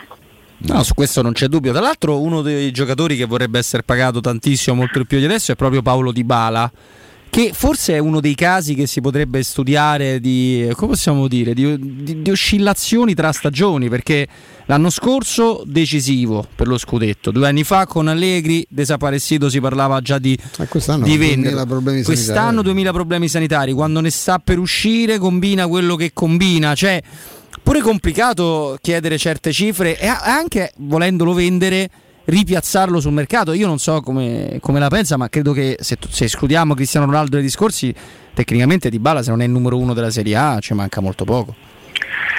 Sì, d'altra parte loro hanno già cercato di venderlo, cioè Dybala dovrebbe capire questo, che è stato già messo sul mercato abbondantemente e non ha mai trovato un accordo che si confacesse con le esigenze della Juve. Per cui significa che c'è un troppo nel tentativo di cedere Dybala, o il troppo è il cartellino o il troppo è quello che vuole lui, oppure è la somma delle due cose. Però in questo momento da 1 anno e mezzo Dybala è fuori mercato, è talmente fuori mercato che adesso si parla apertamente della possibilità che lui voglia andare a scadenza, e sarebbe a scadenza il prossimo anno, quindi dovrebbe avere un altro anno di cattività e arrivare, se non sbaglio, a 28 anni. Sì. E tentare a quel punto, senza cartellino, di farsi dare la fetta grossa della cessione, anche se in quel caso poi ormai ci sono gli intermediari che costano quanto un cartellino. Sì, sì, certo. Però Dybala dovrebbe doppiamente capire la situazione, perché è stato messo dal mercato, fuori mercato, perché la Juve ha cercato ripetutamente di piazzarlo nell'unico vero mercato ricco che ancora resta, cioè l'Inghilterra. Questo è, mi sembra un'analisi assolutamente perfetta. E tra l'altro un derby di Torino che in altri tempi sarebbe stata comunque una partita da guardare per tanti motivi, lo è ovviamente ancora, ma non penso che nessuno di noi si sarebbe aspettato di trovarsi la Juventus lì e il Toro lì. Il Toro sull'orlo del precipizio ancora. Sì, anche, poi sai, adesso tutte le partite sono importanti, ma io non credo che né Toro, né Torino, né Cagliari andranno in B. Penso che ci andrà il Parma e penso che ci andrà uno tra Spezia, Benevento e Fiorentina. Penso più Spezia e Benevento, anche perché insomma hanno una specie di punto in meno rispetto con i confronti diretti. Ma se devi pensare che comunque per salvarsi, mi sembra che il Cagliari sia a 22, sì. Quindi a 22 il Cagliari, io credo che se ci si salvi a 36, sì, credo ci si salvi quest'anno, dovrebbe comunque fare 14 punti in 10 partite, che finora ne ha fatti la metà. E così il Torino, insomma, è una situazione che comincia a diventare, che comincia a bruciare. Questo sì. Mario, ti voglio fare al volo una domanda, siccome sei stato illuminante sulla situazione, anche il valore oggettivo di Vlahovic, su Belotti. Ecco, secondo te, siccome se ne parla tanto, adesso vedo addirittura interessamento del Chelsea, ecco, secondo te che tipo di giocatore è e fino a che livello può essere un giocatore interessante, considerato che non credo che il Torino, se dovesse mandarlo via, lo regalerebbe? Secondo me Belotti è un centravanti molto importante in Italia. Fuori non credo, cioè in campo internazionale D'altra parte oggi non sai più che cos'è il campo internazionale, perché è molto più il club della nazionale, cioè le nazionali sono meno forti delle grandi squadre, per cui il campo internazionale probabilmente sarebbe una Champions, sarebbe una parte finale di Champions. Già la prima parte di Champions conta in modo relativo. Per cui in nazionale va bene, ma vedi che comunque non finisce mai di imporsi, mentre in campionato è un giocatore che pesa molto, sia che faccia 25 gol sia che ne faccia 15, però pesa perché partecipa, perché ha una forte presenza in campo. In campo internazionale dipende dagli altri, dipende da come lo servono gli altri. Da solo non è un giocatore autosufficiente sotto questo aspetto. Tradotto in cifre, secondo me è un giocatore da 40 milioni, 35-40 milioni, comprato all'estero. In questo momento in Italia anche meno, perché non ci sono. Non ci sono soldi, certo. Questa è la situazione del nostro calcio. Mario Sconcerti, grazie, buon venerdì, buona Pasqua, buona Pasqua, tutto Mario. Davvero. Ciao. Grazie Mario, ciao, buona Pasqua a tutti. Grazie, auguri. E insomma, grazie a Mario Sconcerti. Fra un minutino circa noi salutiamo anche il nostro Mimmo Ferretti, mentre vedo il maestro Petrucci. Caro Mimmo, interessatissimo alla partita fra Zebre e Bath di rugby. Sì, beh, come io lo so che lui impazzisce da anni per le zebre. E poi è tipo tifoso delle zebre. Beh, per mi ricordano le reminiscenze calcistiche, insomma, la zebra sì. È un animale che un periodo tutto sport, esatto, io quello. Ma tu gli animali è bello la zebra. Gli animali più idioti del è stupida la zebra? No, è è di rara cattiveria, lo dico con cognizione di causa. Tanto non è impossibile. No, sì, gli ha dato un par de carci, un paio di torturate prende. Dai. No, non è montabile, nel senso che è un animale che non può essere. Quello dipende, non dall'uomo. Attenzione. Dall'uomo. Non può terreno scivoloso. Era troppo bello. Il terreno, ecco, non può svolgere le stesse mansioni del cavallo. Bravo Andreino, dai. Non può svolgere mansioni del cavallo. Basta. Manco dell'asino. Ecco. Manco dell'asino. Che è un animale intelligentissimo, a differenza di quello che si pensa, più intelligente del cavallo. Mm-hmm. Infatti una delle cose che ho sempre odiato è come insulto sei un asino, perché magari no, è un animale intelligentissimo, una grandissima sensibilità, molto testardo, molto cocciuto, e questo viene confuso come stupidità, è tutt'altra cosa. No, perché se così fosse mio figlio sarebbe un idiota completo, visto che è la persona più testarda che abbia mai conosciuto sulla terra negli ultimi 6 anni. Non c'entra nulla con gli ultimi 6 anni, è bellissimo.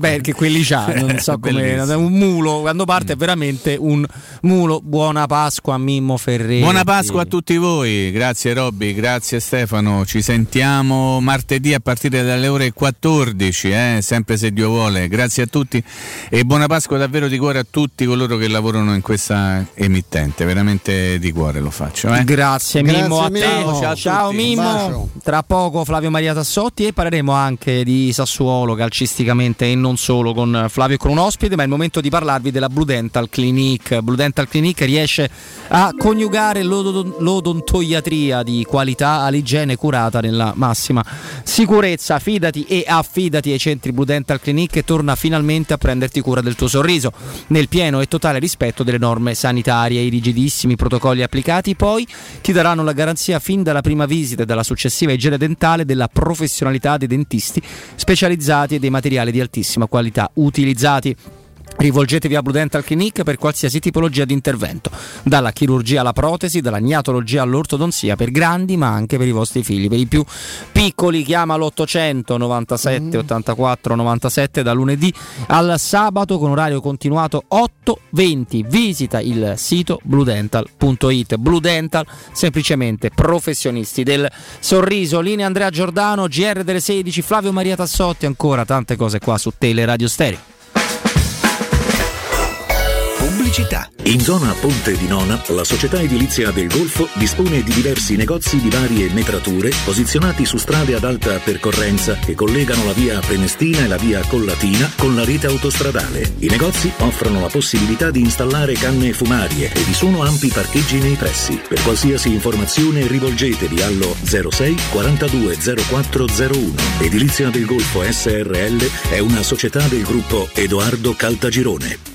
Ciao, sono Bruno Conti, ti do un consiglio da campioni. Auto nuova? Casa da ristrutturare? Spese impreviste? Con Prestito 24 decidi tu l'importo della rata e la durata del prestito. E grazie alla convenzione INPS per pensionati e alla convenzione ministeriale per dipendenti pubblici e statali hai condizioni super convenienti. Con Prestito 24 i conti tornano sempre. Parola di Bruno Conti. Per un preventivo gratuito vai su www.prestito24.it o chiama all'800 24 12 24. Prestito 24. Il valore della fiducia.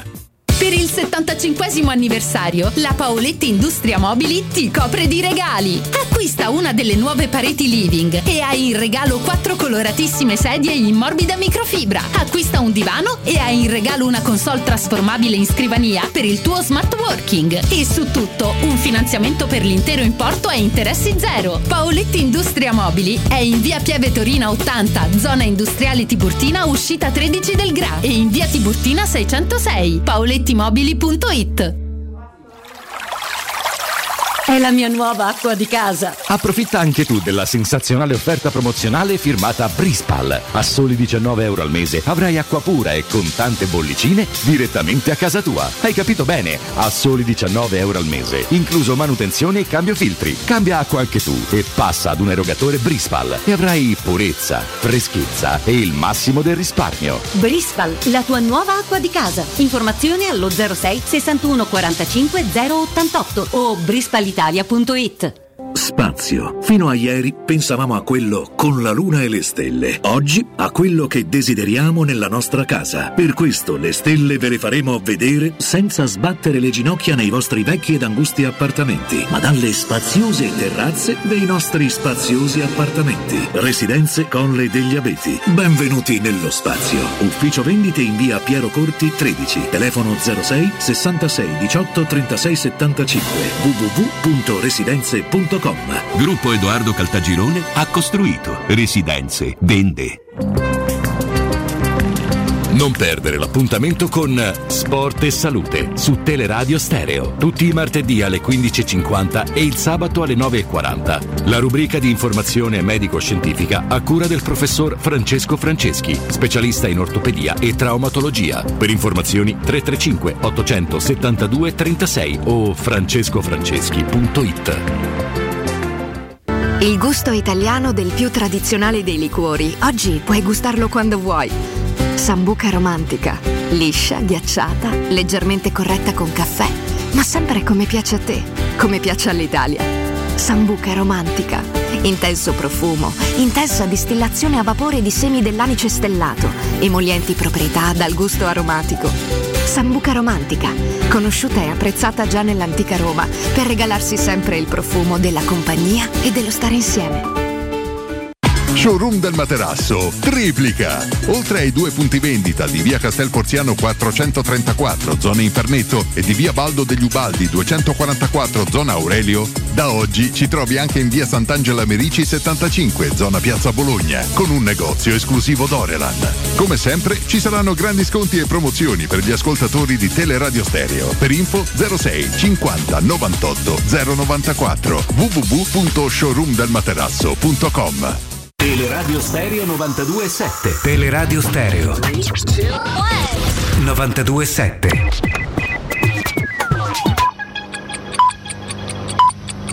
Sono le 16:05. Teleradio Stereo 92.7. Il giornale radio. L'informazione. Buon pomeriggio da parte di Benedetta Bertini. Italia tutta in rosso per i giorni di Pasqua e Pasquetta, ma da martedì ogni regione avrà propri colori, anche se nessuno potrà più tornare in giallo, almeno fino a maggio, come previsto dal nuovo decreto che entra in vigore il 7 aprile. Il ministro della Salute Roberto Speranza, sulla base dei dati e delle indicazioni della cabina di regia, firmerà in giornata nuove ordinanze. A partire da martedì 6 aprile, Marche, Veneto e la provincia autonoma di Trento passano in zona arancione. Intanto scende a 0,98 sotto la soglia d'allarme di 1 il valore dell'RT nazionale, che la scorsa settimana era 1,08. L'incidenza si attesta a 232 casi ogni 100.000 abitanti contro 240 della scorsa settimana. Nell'ultimo periodo la curva epidemica inizia a decrescere, ma si tratta di una decrescita molto lenta, lo ha detto il presidente dell'Istituto Superiore di Sanità Silvio Brusaferro. I ricoveri sono ancora in crescita e destano preoccupazione i dati di saturazione al 41% dei pazienti Covid nelle terapie intensive. Brusaferro ha reso noto che la variante brasiliana è quella che preoccupa di più, non corre di più della variante inglese, ma è concentrata nell'Italia centrale con punte del 20%. 1 anno e 6 mesi per Giorgio Galanti è la richiesta formulata dal PM nei confronti del medico accusato di omicidio colposo nel processo per la morte del calciatore Davide Astori. Astori venne trovato senza vita la mattina del 4 marzo del 2018 in una camera d'albergo a Udine, dove era in trasferta con la squadra.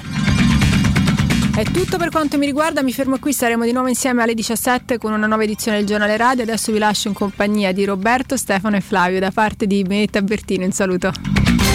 Il Giornale Radio è a cura della redazione di Teleradio Stereo. Direttore responsabile Marco Fabriani. Luce Verde, Roma. Buon pomeriggio e ben ritrovati all'ascolto. Rallentamenti per traffico intenso sulla carreggiata esterna del raccordo tra l'uscita per Fiumicino e Via del Mare ed ancora a seguire tra Laurentina e Romanina. Si rallenta sulla tangenziale est tra Via Salaria e Viale di Tor di Quinto in direzione dello Stadio Olimpico. Un incidente sulla Via Cassia rallenta il traffico in prossimità dell'incrocio con Via Fabbroni. Rallentamenti per incidente anche sulla Via Pontina tra Viale Oceano Atlantico e Mostacciano verso Pomezia. Proseguono all'Euri i lavori di allestimento del circuito di Formula E. Dalle 20.30 di questa sera alle 5.30 di domattina alcune chiusure interesseranno Viale dell'Astronomia, Viale Pasteur, Quadrato della Concordia e Viale della Civiltà del Lavoro. Per dettagli su queste altre notizie potete consultare il sito roma.luceverde.it. Bene, da Patrizia Ferrara per ora è tutto, grazie per l'attenzione, a più tardi. Un servizio a cura dell'ACI e della Polizia Locale di Roma Capitale. Teleradio Stereo. Teleradio Stereo.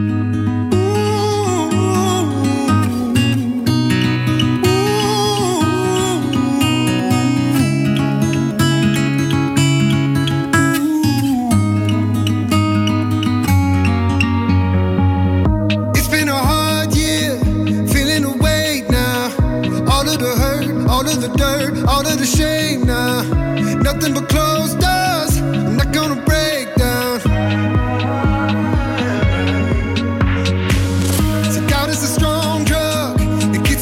Beh, il maestro ha apprezzato la partenza delle zebre che si sono portate su 7-0. Cambiato canale subito. Salutiamo tutti gli appassionati di rugby e accogliamo con noi, con il sottoscritto Robin Fascelli, con Stefano Petrucci sui 92.7 di Teleradio Stereo, Flavio Maria Tassotti. Flavio, buon pomeriggio a tutti, buon pomeriggio Roberto, buon pomeriggio Stefano. Ciao, Flavio, presenta molto volentieri con il tuo entusiasmo assolutamente ingiustificato di questo venerdì il nostro, lui sì, al contrario tuo, illogico, gradito ospite. Va benissimo, andiamo in Emilia perché ovviamente cerchiamo di farci raccontare meglio le cose dell'avversario della Roma di domani, ovvero il Sassuolo di De Zerbi, e lo facciamo facendoci aiutare da Martino Cozzi di Canale Sassuolo. Ciao Martino e benvenuto su Teleradio Stereo.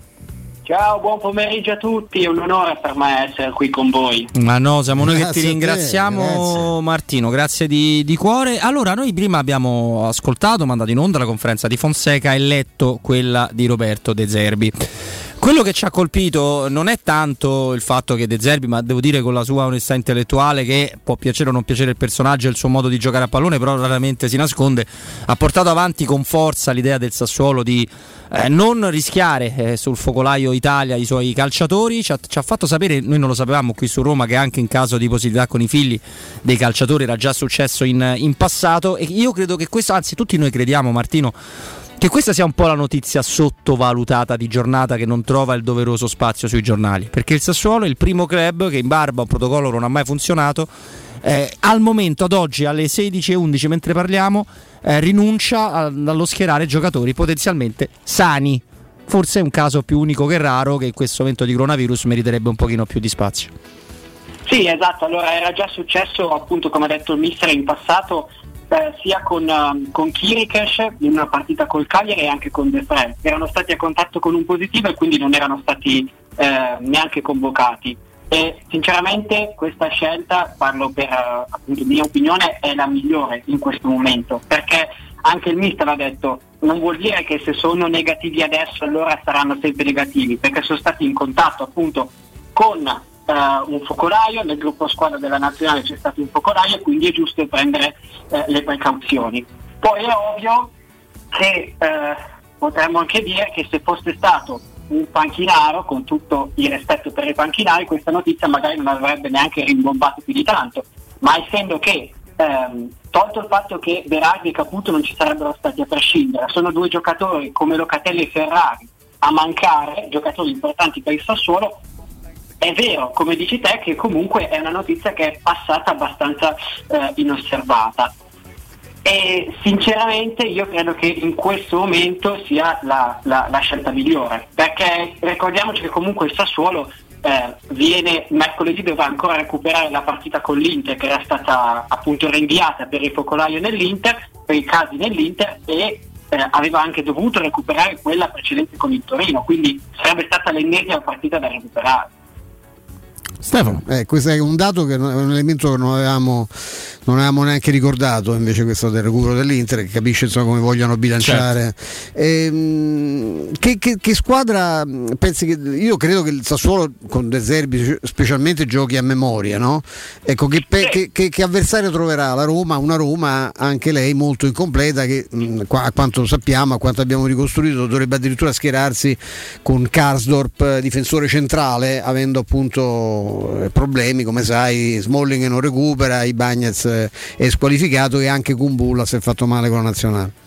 Ma guarda, allora io analizzando la situazione mi viene in mente una cosa: la partita che il Sassuolo ha giocato a Napoli quest'anno era una situazione simile, aveva tanti assenti e lì forse è stata una delle migliori prove che la squadra è riuscita a tirare fuori.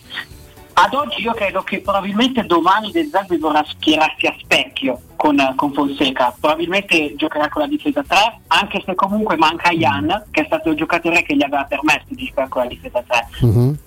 Domani mancheranno sicuramente tanti giocatori importanti e infatti De Zerbi ha sottolineato come i vari Traoré, Boga e Djuricic domani dovranno dare quel qualcosa in più che è mancato da loro nel loro rapporto, sia in fase realizzativa, perché hanno segnato veramente poco, ma anche come atteggiamento, che non so se vi ricordate, dopo la partita con il Torino aveva bacchettato proprio Traoré e Boga, oggi l'ha ammesso che era proprio rivolto a loro due, perché entri in campo sul 2-0, la tua squadra sta vincendo, entri, sei fresco, devi chiuderla, non riesci a chiuderla e perdi 3-2, e quindi lui vuole vedere proprio questo salto di qualità e comunque questo, che i due portino linfa vitale e entrino in campo con un atteggiamento migliore. E così anche Djuricic, 4 anni che è allenato da De Zerbi, deve fare questo step che Berardi a mio avviso ha già fatto, ma comunque sono due situazioni diverse, deve prendersi sulle spalle la squadra e domani trascinare tutto il gruppo. Flavio, la domanda che volevo farti, Martina, è questo qui, riguarda ovviamente il futuro di De Zerbi, che in settimana aveva parlato a Babbo TV, no? Con Babolieri, Cassano, Adani e Ventola. Ha fatto capire in poche parole che sarà addio a fine anno con la squadra nero-verde, o comunque pensi che ci sia una piccola possibilità per una nuova permanenza, o credi sia veramente molto molto difficile? Allora, secondo me ad oggi sono due le strade e questo l'ha anche detto De Zerbi. Io penso che o a fine anno andrà via lui per cercare il grande salto, però non so dove potrebbe andare, Roma, Napoli, perché sono le due panchine forse che in questo momento più di tutte sono accreditabili per cambiare. L'alternativa è che magari rimanga lui a Sassuolo e, come aveva già dichiarato in precedenza qualche mese fa, vadano via quei top, quindi i quali Locatelli, i quali Berardi, e si riparta con un ciclo completamente nuovo, con giocatori nuovi, nuovi innesti, e si riparta come si è ripartiti effettivamente 3 anni fa con un nuovo processo. Io ad oggi vedo queste due soluzioni, forse analizzando anche un po' quella che è la situazione economica e comunque di questo momento storico, è più probabile che vada. ecco, caduto Martino, era più probabile. Un accenno alla possibilità che De Zerbi venga a Roma, la linea viene no, non è, non c'è un sistema proprio che è predisposto. Esattamente. Più che altro la domanda che volevo fare a Martino poi era questa: che fai a voi? Che ci frega a noi? No, la faccio anche a voi. Eccolo. La faccio anche a voi. Martino l'abbiamo ritrovato. Statevi buoni. No, ancora no. Trasferito. Dici Flavio, ammorbaci. Secondo voi era più pronto? Eccolo. Stava a fa apposta questa cosa. Martino, ben ritrovato. Scusate, non so come, non sentivo più niente. Tranquillo. C'era una domanda e forse per quello. No, dove eravamo? Avete sentito tutto? Sì, tutto. Perfetto. Okay. Appena hai finito di parlare c'è Tassotti che ha una domanda per te. Ti faccio un piccolo parallelismo. Era più pronto Di Francesco a lasciare il Sassuolo 4 anni fa o più De Zerbi? De Zerbi, rispondo io per Martino, penso. Martino, no, prego. No, allora, nel senso, credo siano due situazioni analoghe. Forse Di Francesco, essendo arrivato in Europa, avendo conquistato l'Europa League, aveva una pill maggiore e quindi su lui il grande salto l'ha fatto subito in una squadra. Forse De Zerbi gli manca, ecco, quella qualificazione, ma non tanto all'Europa League. Comunque gli è sempre mancato, non so, quel qualcosa per far pensare a tutti sì, questo è un top, merita una grande squadra. Forse era più pronto Di Francesco, poi non lo so. Il campo per adesso dà ragione a Di Francesco, perché comunque le stagioni alla Roma le ha fatte in un grande club. De Zerbi bisogna vedere come risponderà alla chiamata poi di un grande club. No, sì, è anche vero che come ha fatto il grande salto in avanti Di Francesco, ne ha fatti 3 indietro nelle scelte dopo la Roma. Quindi, anche questo infatti va tenuto in conto. De Zerbi dovrà scegliere molto bene, ha avuto l'intelligenza di rimanere a Sassuolo magari anche una stagione in più, se vogliamo, rispetto a alcune sirene che non arrivate. Ma no, infatti prima il discorso che facevi sulla progettualità, o va via o si riparte, no? Si ricomincia un nuovo ciclo. Ti chiedo, visto che sarebbe la seconda volta, no? dopo il primo maxi mega ciclo del Sassuolo, sì. Ma cosa vuole fare il Sassuolo da grande? Nel senso, abbiamo citato una qualificazione avvenuta in Europa League, però è un club ricco rispetto a molte altre della Serie A, uno dei più ricchi dopo ben gestito. Molto gestito bene, con uno stadio di proprietà, tra l'altro comunque uno stadio che era al Giglio ma che è stato completamente trasformato, cioè non assomiglia a quello che venne costruito nel 94 ormai dalla Reggiana. Che vuole fare la squadra griffata Mapei da grande, secondo te, Martino? Questa è una bella domanda. Ti potrei dire che sicuramente nessuno si è mai nascosto dicendo che l'obiettivo in questi 3 anni di ciclo De Zerbi era appunto quello di raggiungere l'Europa, ma comunque già il consolidarsi tra le prime 10 d'Italia, vista la storia del Sassuolo, visto come sono andati gli anni a Sassuolo, è già un gran risultato.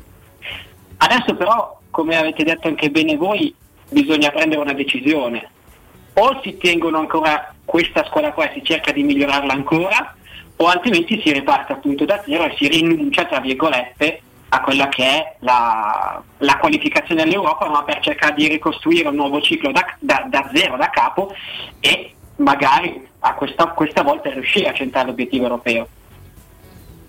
Sì, beh, ci può stare. Ma invece a vedere da Reggio Emilia, la Roma di Fonseca. La Roma di Fonseca l'anno scorso si è fatta bistrattare malissimo, 3-0 dopo 20 minuti, la partita che poi portò alla furia di Petraghi negli spogliatoi. Insomma, una partita che noi ci ricordiamo molto bene.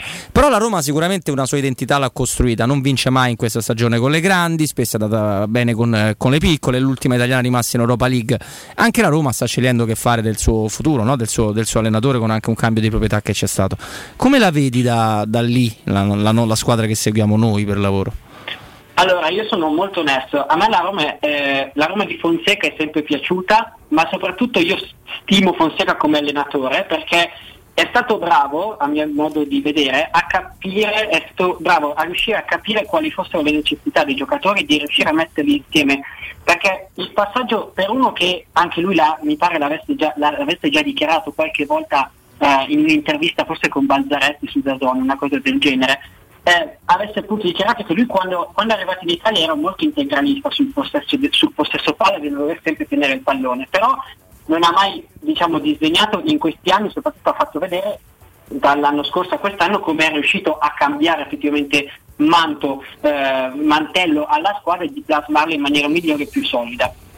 È vero anche che secondo me forse manca ancora qualcosa per arrivare in Champions, perché una volta, quando si perdono, a mio modo di vedere, quando la maggior parte degli scontri diretti vengono persi, qualcosa non va, ma anche Fonseca penso lo sappia questa cosa qua. Sicuramente però se guardiamo le individualità della Roma, la Roma è una squadra molto forte, è vero che manca anche Mkhitaryan, che forse è stata l'arma in più inizio campionato, è vero che però questo va dato atto alla società che ha fatto il colpo Gonzalo Villar, penso sia stato uno dei colpi migliori degli ultimi 10 anni a Roma. Sì, anche in maniera inattesa, perché ricorderai perfettamente che Villar arrivò con Carles Perez e Ibañez, ed era quello considerato meno pronto, e invece forse era quello più pronto col famoso senno di poi. Tra l'altro Carles Perez, secondo le nostre informazioni, ha buone possibilità di giocare domani, ti diciamo questa cosa. Che magari saprai già da solo, caro Martino. Stefano, Flavio, se avete altre curiosità? Io proprio l'ultimissima. Vai Flavio. Riguarda Boga, che tra l'altro lo scorso anno purtroppo spaccò in due la difesa della Roma, con grande talento Boga, un po' matto, bello infatti, che cosa si dice su di lui? Sì, credi possa rimanere a Sassuolo, o è anche lui uno di quelli in partenza come Locatelli ad esempio? Allora ti direi che potrei dirti che un anno fa probabilmente era il primo indiziato a partire, perché ha fatto una stagione davvero straordinaria. Quest'anno, un po' per colpa sua, un po' per colpa di infortuni, si è beccato anche lui, ha preso anche lui appunto il Covid, è stato appunto anche lui contagiato, si è un po' perso, è cresciuto tanto anche Traoré, perché questo va dato atto De Zerbi, che ha martellato molto su Traoré, lo stima molto Traoré, e ci sono in questo momento comunque delle voci su Boga. È uscita la voce dell'Atalanta, e poi comunque che già anche a gennaio dell'anno scorso mi pare fosse uscita questa voce. Comunque molti estimatori ce li ha, e anche lui, nel caso prendesse piede quel progetto di ripartenza a zero di cui parlavamo prima, potrebbe essere uno di quelli papabili per uscire, per finanziare anche questo progetto, nuovo progetto. Beh sì, d'altronde il calciatore si è visto, si è apprezzato, insomma, non c'è dubbio nel dirti che ho allenato per ben 2 stagioni a Football Manager il Sassuolo, caro Martino. Noi sono traguardi. Beh, sono arrivato 6º, ti do questa notizia, quindi ho fatto ora meglio di De Zerbi. Hai eguagliato l'ex allenatore del Cagliari. Esatto, esatto. Flavio, grazie. Martino Cozzi, grazie di cuore, buona Pasqua, buon tutto. Grazie a voi, buone feste, buona Pasqua. Grazie Martino. Oh, ciao Martino. Mi raccomando Flavio, tu quando trattiamo ospiti che parlano di altre squadre, tu sottolinea il purtroppo, quando loro invece sono contenti del gol. A lui dispiacesse molto che Boga si è spaccato in due la partita. Vabbè, però è vero, un anno fa purtroppo. Sì, ma lui è stato gentile, perché ha risposto purtroppo un cacchio. Senti Flavio, te tagliano le mani se non scegli uno, o il ritorno di Difra o De Zerbi sulla panchina della Roma. No, te guarda, tagliano le mani tutte e due, manco una, te tagliano tutte e due. Chi te prendi? Guarda, voglio che mi tagli anche le gambe, non c'è problema. Ma non si risponde così. Non c'è problema. No, io veramente farei molta fatica a pensare uno dei due sulla panchina della Roma di nuovo. Quindi, guarda, posso dire una cosa? Se poi mi aggiungi anche la terza con Sensà sulla panchina della Roma, proprio potrei andarmene. Ti volevo mettere Mihailovic a Reia, ma a parte io penso a uno dei peggio invece vedrei ancora. C'è ancora oggi, visto che si dedica alle rubriche giornalistiche adesso. No, altro che con Sensà. Ah, ok. Ma il maestro, manca solo il carrello dei bolliti. Perfetto. Ma il Fleming non so se immagino che sia lì distanza sempre. Di solito sì, no, sai Flavio, ti dico una cosa di cui sono abbastanza convinto. Io come te ho una bassa stima del tecnico, non dell'uomo, della persona, dell'ex allenatore della Roma, del Cagliari, della Sampdoria. Vediamo quante altre ne aggiungeremo da qui ai prossimi campionati. Però sono convinto che De Zerbi sia più bravo, perché sono convinto che le sue idee, seppur chiuse perché viste in un certo modo, sono quelle che gli hanno portato davvero risultati anche in altre piazze. Io non so se lui è così, se è la sua antipatia congenita che lo fa sembrare un po' più duro. Però posso ribattere dicendo, ecco, faccio l'avvocato del diavolo dell'ex allenatore dell'ex team manager della Roma. l'ex allenatore della Roma comunque ha portato in Europa una squadra molto più scarsa rispetto a questa qui. Questa qui ha gente che gioca in nazionale stabilmente, come ad esempio Locatelli, Berardi, ha fior di giocatori giovani in rampa di lancio, abbiamo parlato di Boga. Questa mi sembra una squadra più forte rispetto a quelle che allenava. Ma sai che sono molto simili in realtà, Flavio, perché anche quella... Dici? Sì, cioè comunque aveva uno Zazza che non è lo Zazza attuale. Era anche questo, sì, certo. Cioè aveva Magnanelli che non aveva 40 anni ma 30, cioè era una squadra... C'era Cerbi pure. C'era Cerbi, c'era Biondini, Roscio, no? Che comunque sì, a quei livelli è sempre uno che ha avuto rendimento. C'era Peluso, col simpatico di Peluso giovane, il portiere era sempre Consigli che penso abbia 44 anni, però cioè, se tu guardi il Foggia di De Zerbi, al netto che poteva stare in vantaggio 2-0 e perdere 5-2 contro chiunque, era una squadra che giocava perfettamente a calcio, giocava molto bene. Io quello che non ho mai capito di Francesco è che lui andò male a Lanciano, male a Lecce, male all'inizio. Sassuolo venne esonerato di Francesco. Sì, la prima volta sì, cioè, poi ripreso. E vi ricordate come sale il Sassuolo in Serie A? Chi se lo ricorda? All'ultimo secondo dell'ultima partita dell'ultima giornata. E quanti punti aveva di vantaggio? Ne aveva tantissime, ne aveva oltre una decina, ne aveva 15 alle ultime 5 giornate, ultime 6 giornate. E rimane a punto a punto. Gli serviva un punto, gli è servito un punto dalla quintultima in poi e continuava a perdere. Su quella è mentalità, ragazzi. Missiroli segna l'ultima. O anche pessima gestione delle risorse atletiche, perché la squadra era cotta mentalmente, cotta fisicamente. O forse no, una cosa, il braccino quando devi fare la grande impresa ti capita, cioè sì, puoi rimandare di 2 o 3 partite. Quel vantaggio dura. Però all'ultima giornata si ritrovò il Sassuolo a venire in Serie A. Quindi comunque tra i due mi sembra più formato. Poi io la penso come te, Flavio, non mi portate nessuno, non mi riportate uno. Poi, io ripeto, forse inganna, cioè, francamente Di Francesco non è una figura antipatica. No, no, assolutamente. De Zerbi viene voglia proprio di piarla a schiaffi, cioè una roba, non sorride mai, è uno molto cupo. Non so se questo gli attribuisce anche un'immagine abbastanza di persona più decisa. Ecco, Di Francesco non credo che sia, non è un debole, ma neanche uno di straordinaria, secondo me, personalità. Ecco, in questo De Zerbi mi sembra avere, è anche vero, guarda, qualità in più. Però rifaccio l'avvocato del diavolo ed è già la seconda volta, veramente sto facendo uno sforzo. Te faremo fare la terza, la quarta. No, basta, perché veramente vi sto sforzando. Ce l'hai quest'area dell'avvocato? No, lo fa mio fratello, io non lo faccio. In famiglia quindi qualcuno in famiglia ce l'hai, sì, esattamente. E lui comunque, breve Flavio che devo chiudere il blog, nel primo anno comunque era riuscito anche ad avere un atteggiamento molto forte con alcuni senatori dello spogliatoio della Roma, ad esempio su tutti dopo pochissimi giorni con Dzeko, no? Sì.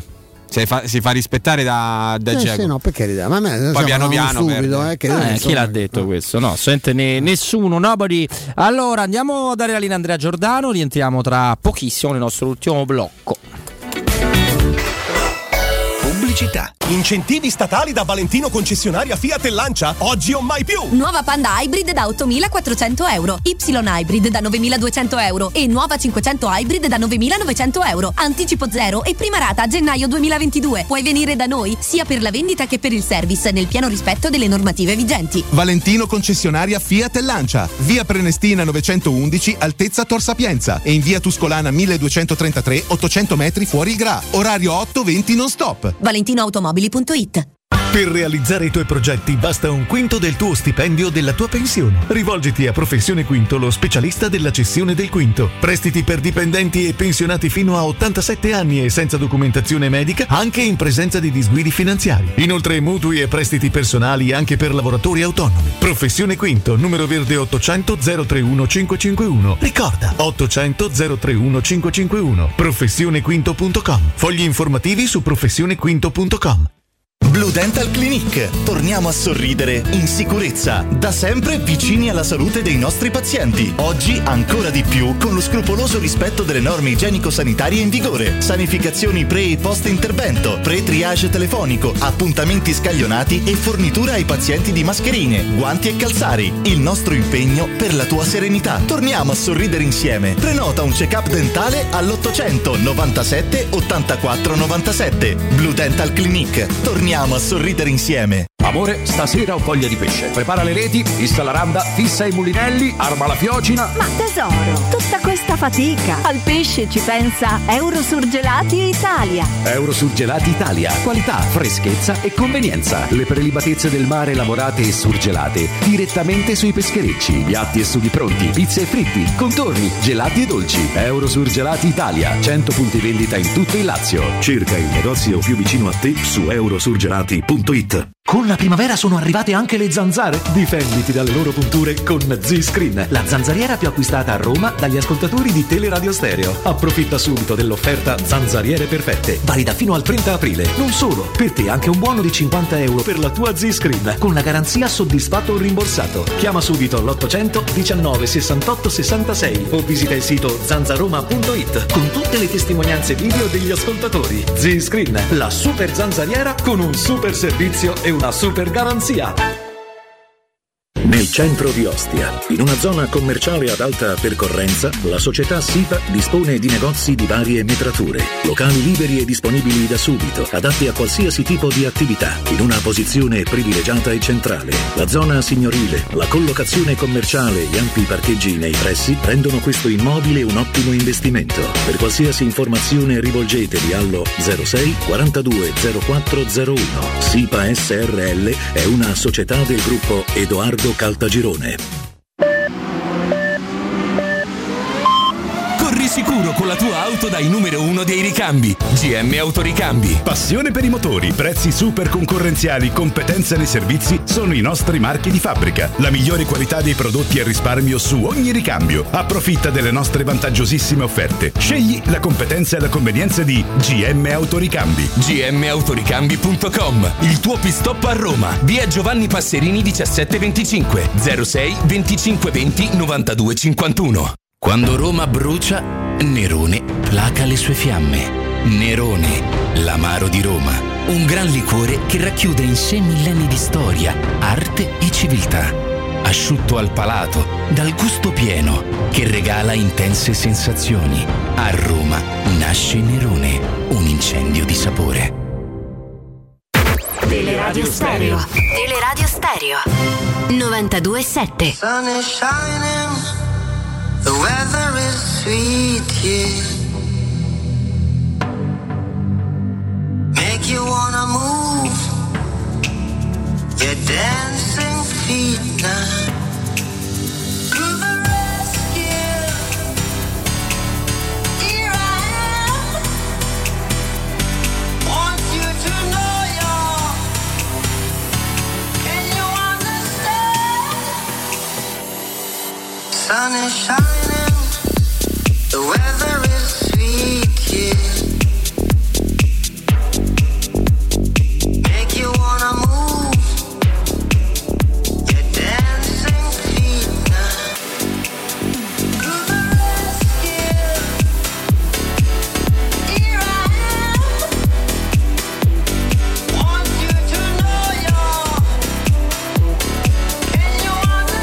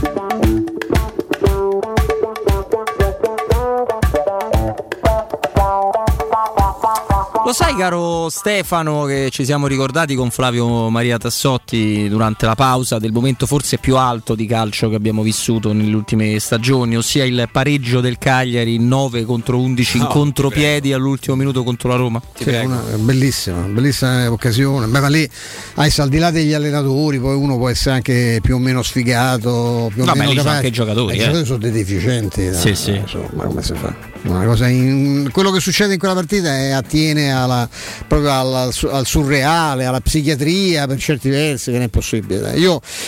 È vero che è chiaro, evidente che gli allenatori hanno un'incidenza, io credo che ci si dimentichi sempre che poi sono i giocatori che vanno in campo e a volte non è che l'allenatore ti deve spiegare che devi restare concentrato quando ti trovi in una situazione come quella, con una squadra disperata che prova tutte. Il Cagliari, tra l'altro, in questo c'era poi un'ottima tradizione. Noi ci ricordiamo anche la vicenda di Pisacane, insomma, è un'altra squadra, no? Di quelle... una squadra insopportabile, amiche per modo di dire, insomma. No, ma poi è un peccato perché è talmente bella quella terra, talmente c'è un animo, città meravigliosa. Io dico sempre che andrei a abitarci stasera. No, ma poi c'è un animo, cioè Cagliari è uno di quei posti, lo dico spesso quando c'è l'occasione, dove tutti i cagliaritani ti fanno Cagliari. Cioè vai a Lecce dove squadra sei della Juventus, a Cagliari ti fanno Cagliari, cioè, tutto molto radicato sul territorio, insomma è veramente un'amarezza. Però forse, Flavio, ne possiamo trovare altri di momenti storici importanti, no? Di quel biennio sì, ce ne stanno veramente tanti, dai 7 gol con la Fiorentina, oddio mio, mamma mia. Se non c'è notizie funeste di mercato oggi, guarda, stavo controllando su Commerce, stavo controllando il tema è già più interessante. Sì, calcolando che la notizia l'ha tirata fuori un collega che stimo, perché è veramente molto molto bravo, che non fa mercato, e questa è già la prima piccola indiscrezione che possa esserci del vero. Tra l'altro ancora dobbiamo riuscire a entrare in contatto con vabbè, o compriamo o no, Fla, dai, è un giocatore che comunque anche lui stava in agenda, È uno di quelli là che sta nell'agenda della Roma,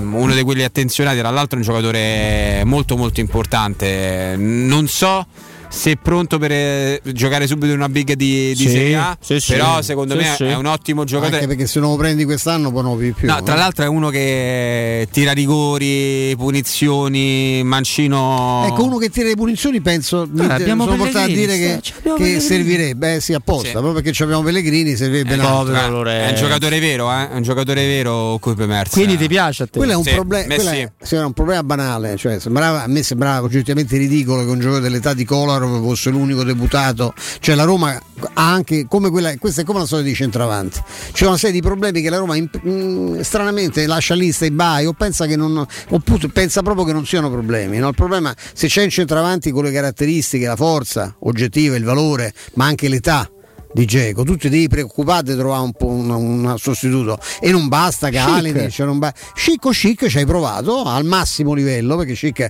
era molto più quotato di quanto non fosse Borja Mayoral, hai speso una barca di soldi e ti è andata male, a questo rientra nella tradizione. Però non è che siccome hai toppato Chic devi beccate o giocatori finiti, ma nel caso di Kalinic anche difficilmente pensare che siano mai cominciati a un certo livello almeno, oppure che va bene adesso quando sento parlare del futuro di Borja Mayoral, come futuro c'è quello che fa la riserva, se non De Dzeko d'un altro, ma insomma, ecco, questo ti serve una prima bontà vera. Dai, su, buoni, ne continuiamo a parlare fra pochissimo, perché io vado a dare un consiglio, anzi andiamo a parlare di opportunità importante. Siete abituati bene con le vetture Ford, oltre che per qualità, per tanti motivi, con gli amici di Ford Star. Ben trovato Gabriele.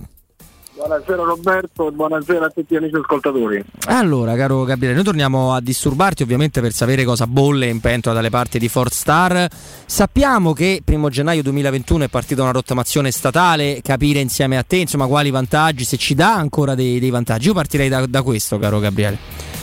Assolutamente sì, sono ancora rimasti pochi giorni per usufruire dei incentivi messi a disposizione dallo Stato. L'intera gamma Ford rientra nei parametri degli ecoincentivi statali, quindi sia sulle vetture benzina, sia diesel, sia quelle mild hybrid, sia sulle motorizzazioni GPL.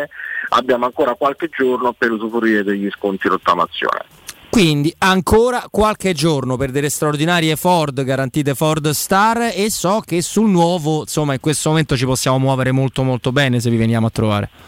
Assolutamente sì, abbiamo sulle vetture in pronta consegna un'ampia, vasta gamma di scelta, sia di vetture sia ovviamente di costi mensili per ogni tipo di tasca, insomma. Quindi praticamente noi veniamo a trovare, poi andremo a dire il nome delle sedi, oltre a incentivi statali troviamo delle Ford nuove, scintillanti, fiammante, straordinarie, immagino con una garanzia delle vostre promozioni che sono sempre molto molto attente, molto anche al momento, no, dei nostri ascoltatori. Sì, soprattutto poi con l'opportunità per i nostri ascoltatori, clienti della radio, ovviamente avere anche qualche contributo in più a loro favore, ovviamente. Basta presentarsi a vostro nome.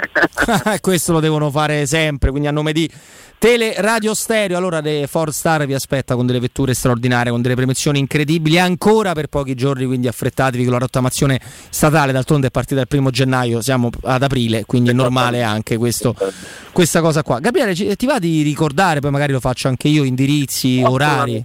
Assolutamente sì, noi siamo aperti dal lunedì al sabato dalle ore 9 alle ore 19.30 orario continuato.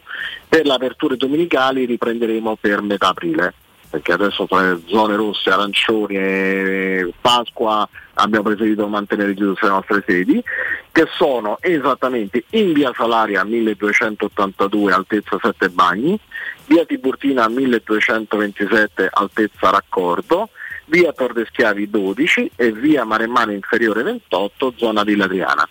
E allora le ripeto anche io le sedi Ford Star, dove poter andare a scoprire l'eccellenza delle vetture Ford grazie appunto al lavoro di Gabriele e di tutto lo staff di Ford Star. Via Tiburtina 1227, via Salaria 1282 zona 7 Bagni, d'altronde anche la sede vicina dove siamo proprio noi di Teleradio Stereo, piazza delle Camelie 63, la zona è quella della Casilina, e in via Maremmana Inferiore 28 zona Villa Adriana a Tivoli. Gabriele, è stato un grande piacere, ma soprattutto il piacere per i nostri ascoltatori di venirvi a trovare. Grazie Gabriele.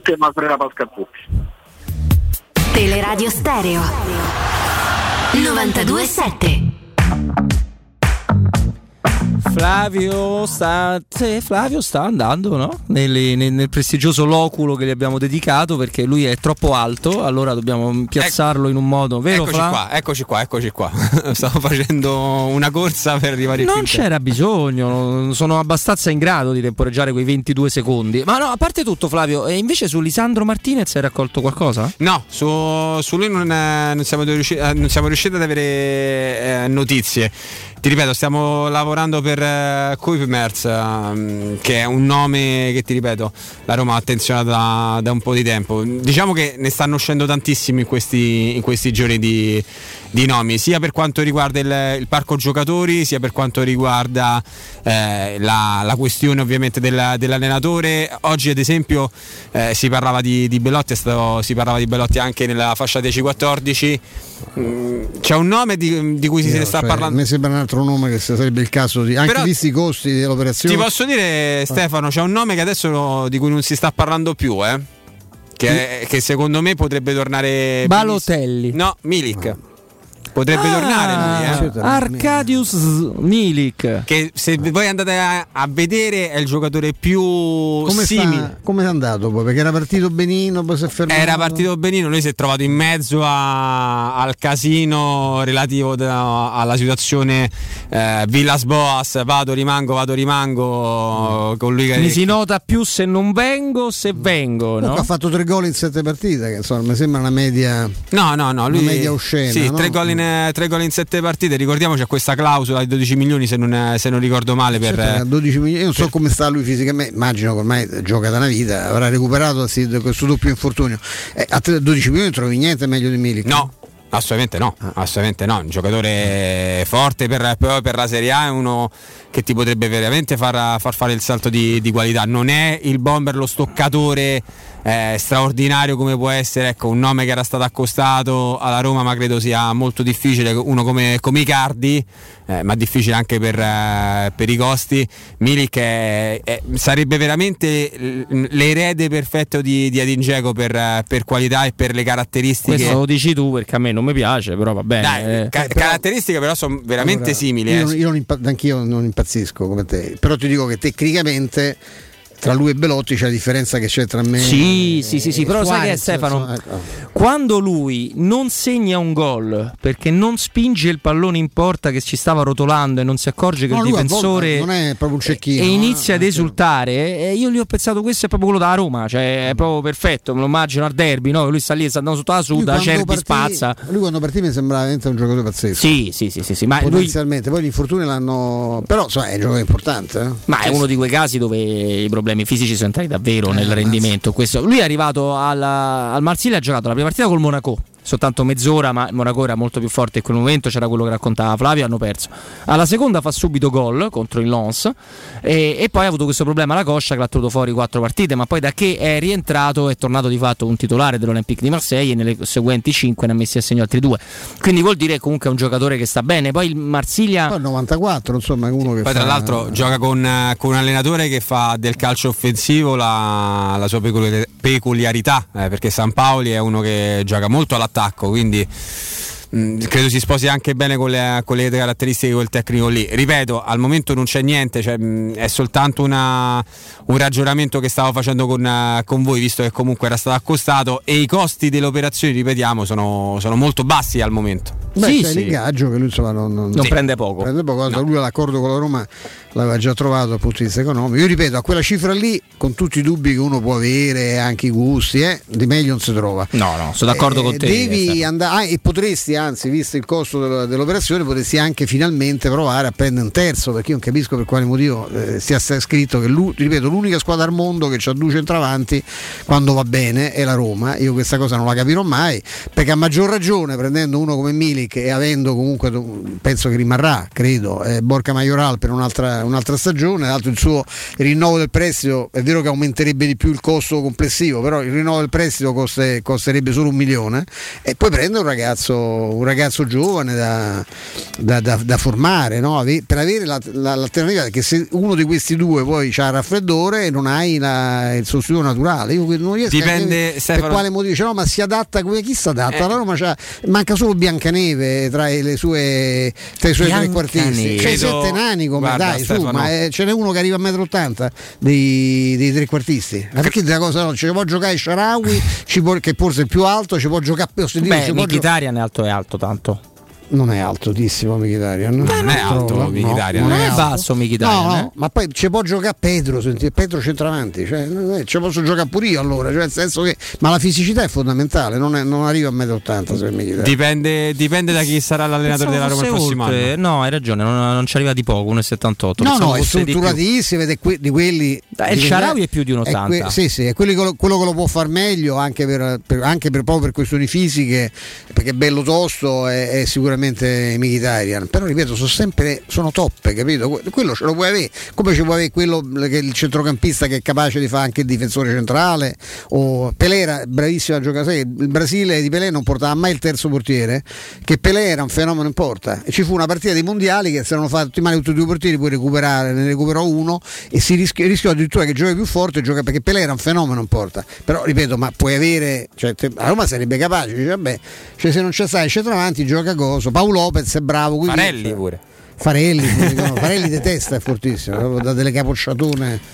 Noi siamo praticamente ai saluti, dicendovi che ai noi, anche per un discorso che abbiamo affrontato all'inizio della nostra trasmissione, sono 1918 i contagi ad oggi nella nostra regione, di cui 1046 a Roma, e ai noi 43 morti, sono 376 ricoverati in terapia intensiva, la soglia massima è di circa 900 per quanto riguarda la nostra regione ed è molto più alta degli ultimi giorni, quindi questo per dire a tutti i deficienti e i loro nasi che vediamo sotto una scrina di tentare di non costringere tutto il paese a stare di nuovo chiusi in attesa dei vaccini, perché sarebbe deleterio per la nostra vita. Ma io ringrazio di cuore tanto Mauro, Andrea, Micaela, ma anche Mimmo Ferretti con noi dalle 14 alle 16, saluto anche Mario Sconcerti che ci ha fatto compagnia dopo la conferenza stampa di Paulo Fonseca, quindi saluto pure il mister della Roma, Paolo. Ciao Paolo, portaci sti 30 punti e s'abbracciamo.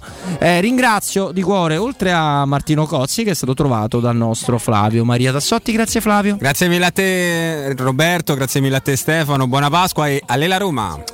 Ciao, tanti auguri veramente di cuore non soltanto a tutta la combriccola, ma soprattutto a chi ha la pazienza di ascoltarci ogni giorno. Io tra l'altro a me mi sentite pure lunedì, per la vostra gioia, non con Roberto, non con Mimmo, ma per la mia felicità personale, proprio intima, con Jacopo Tassotti qui e poi con vari Palizzi, collegamenti. Jacopo Palizzi, Jacopo Tassotti. Io ci sto domani alle 6. Jacopo Tassizzi. Flavio Maria Palizzi. Esattamente. Flavio Maria Tassizzi. Sì. E Stefano, quindi invece io e te ci ritroviamo nella giornata di martedì, saremo praticamente a 2 giorni dall'Europa League. Forse collegamento internazionale martedì, No, togli il forse, se no ti licenziamo. No, veramente non serve a niente. No, ci dovrebbe stare, se linee reggono ci dovrebbe stare. Bene, noi vi lasciamo ad Andrea Di Carlo, a Piero Torri, a Federico Nisi e non abbandonate Teleradio Stereo ovviamente. Ciao a tutti, buona Pasqua di cuore. Ciao.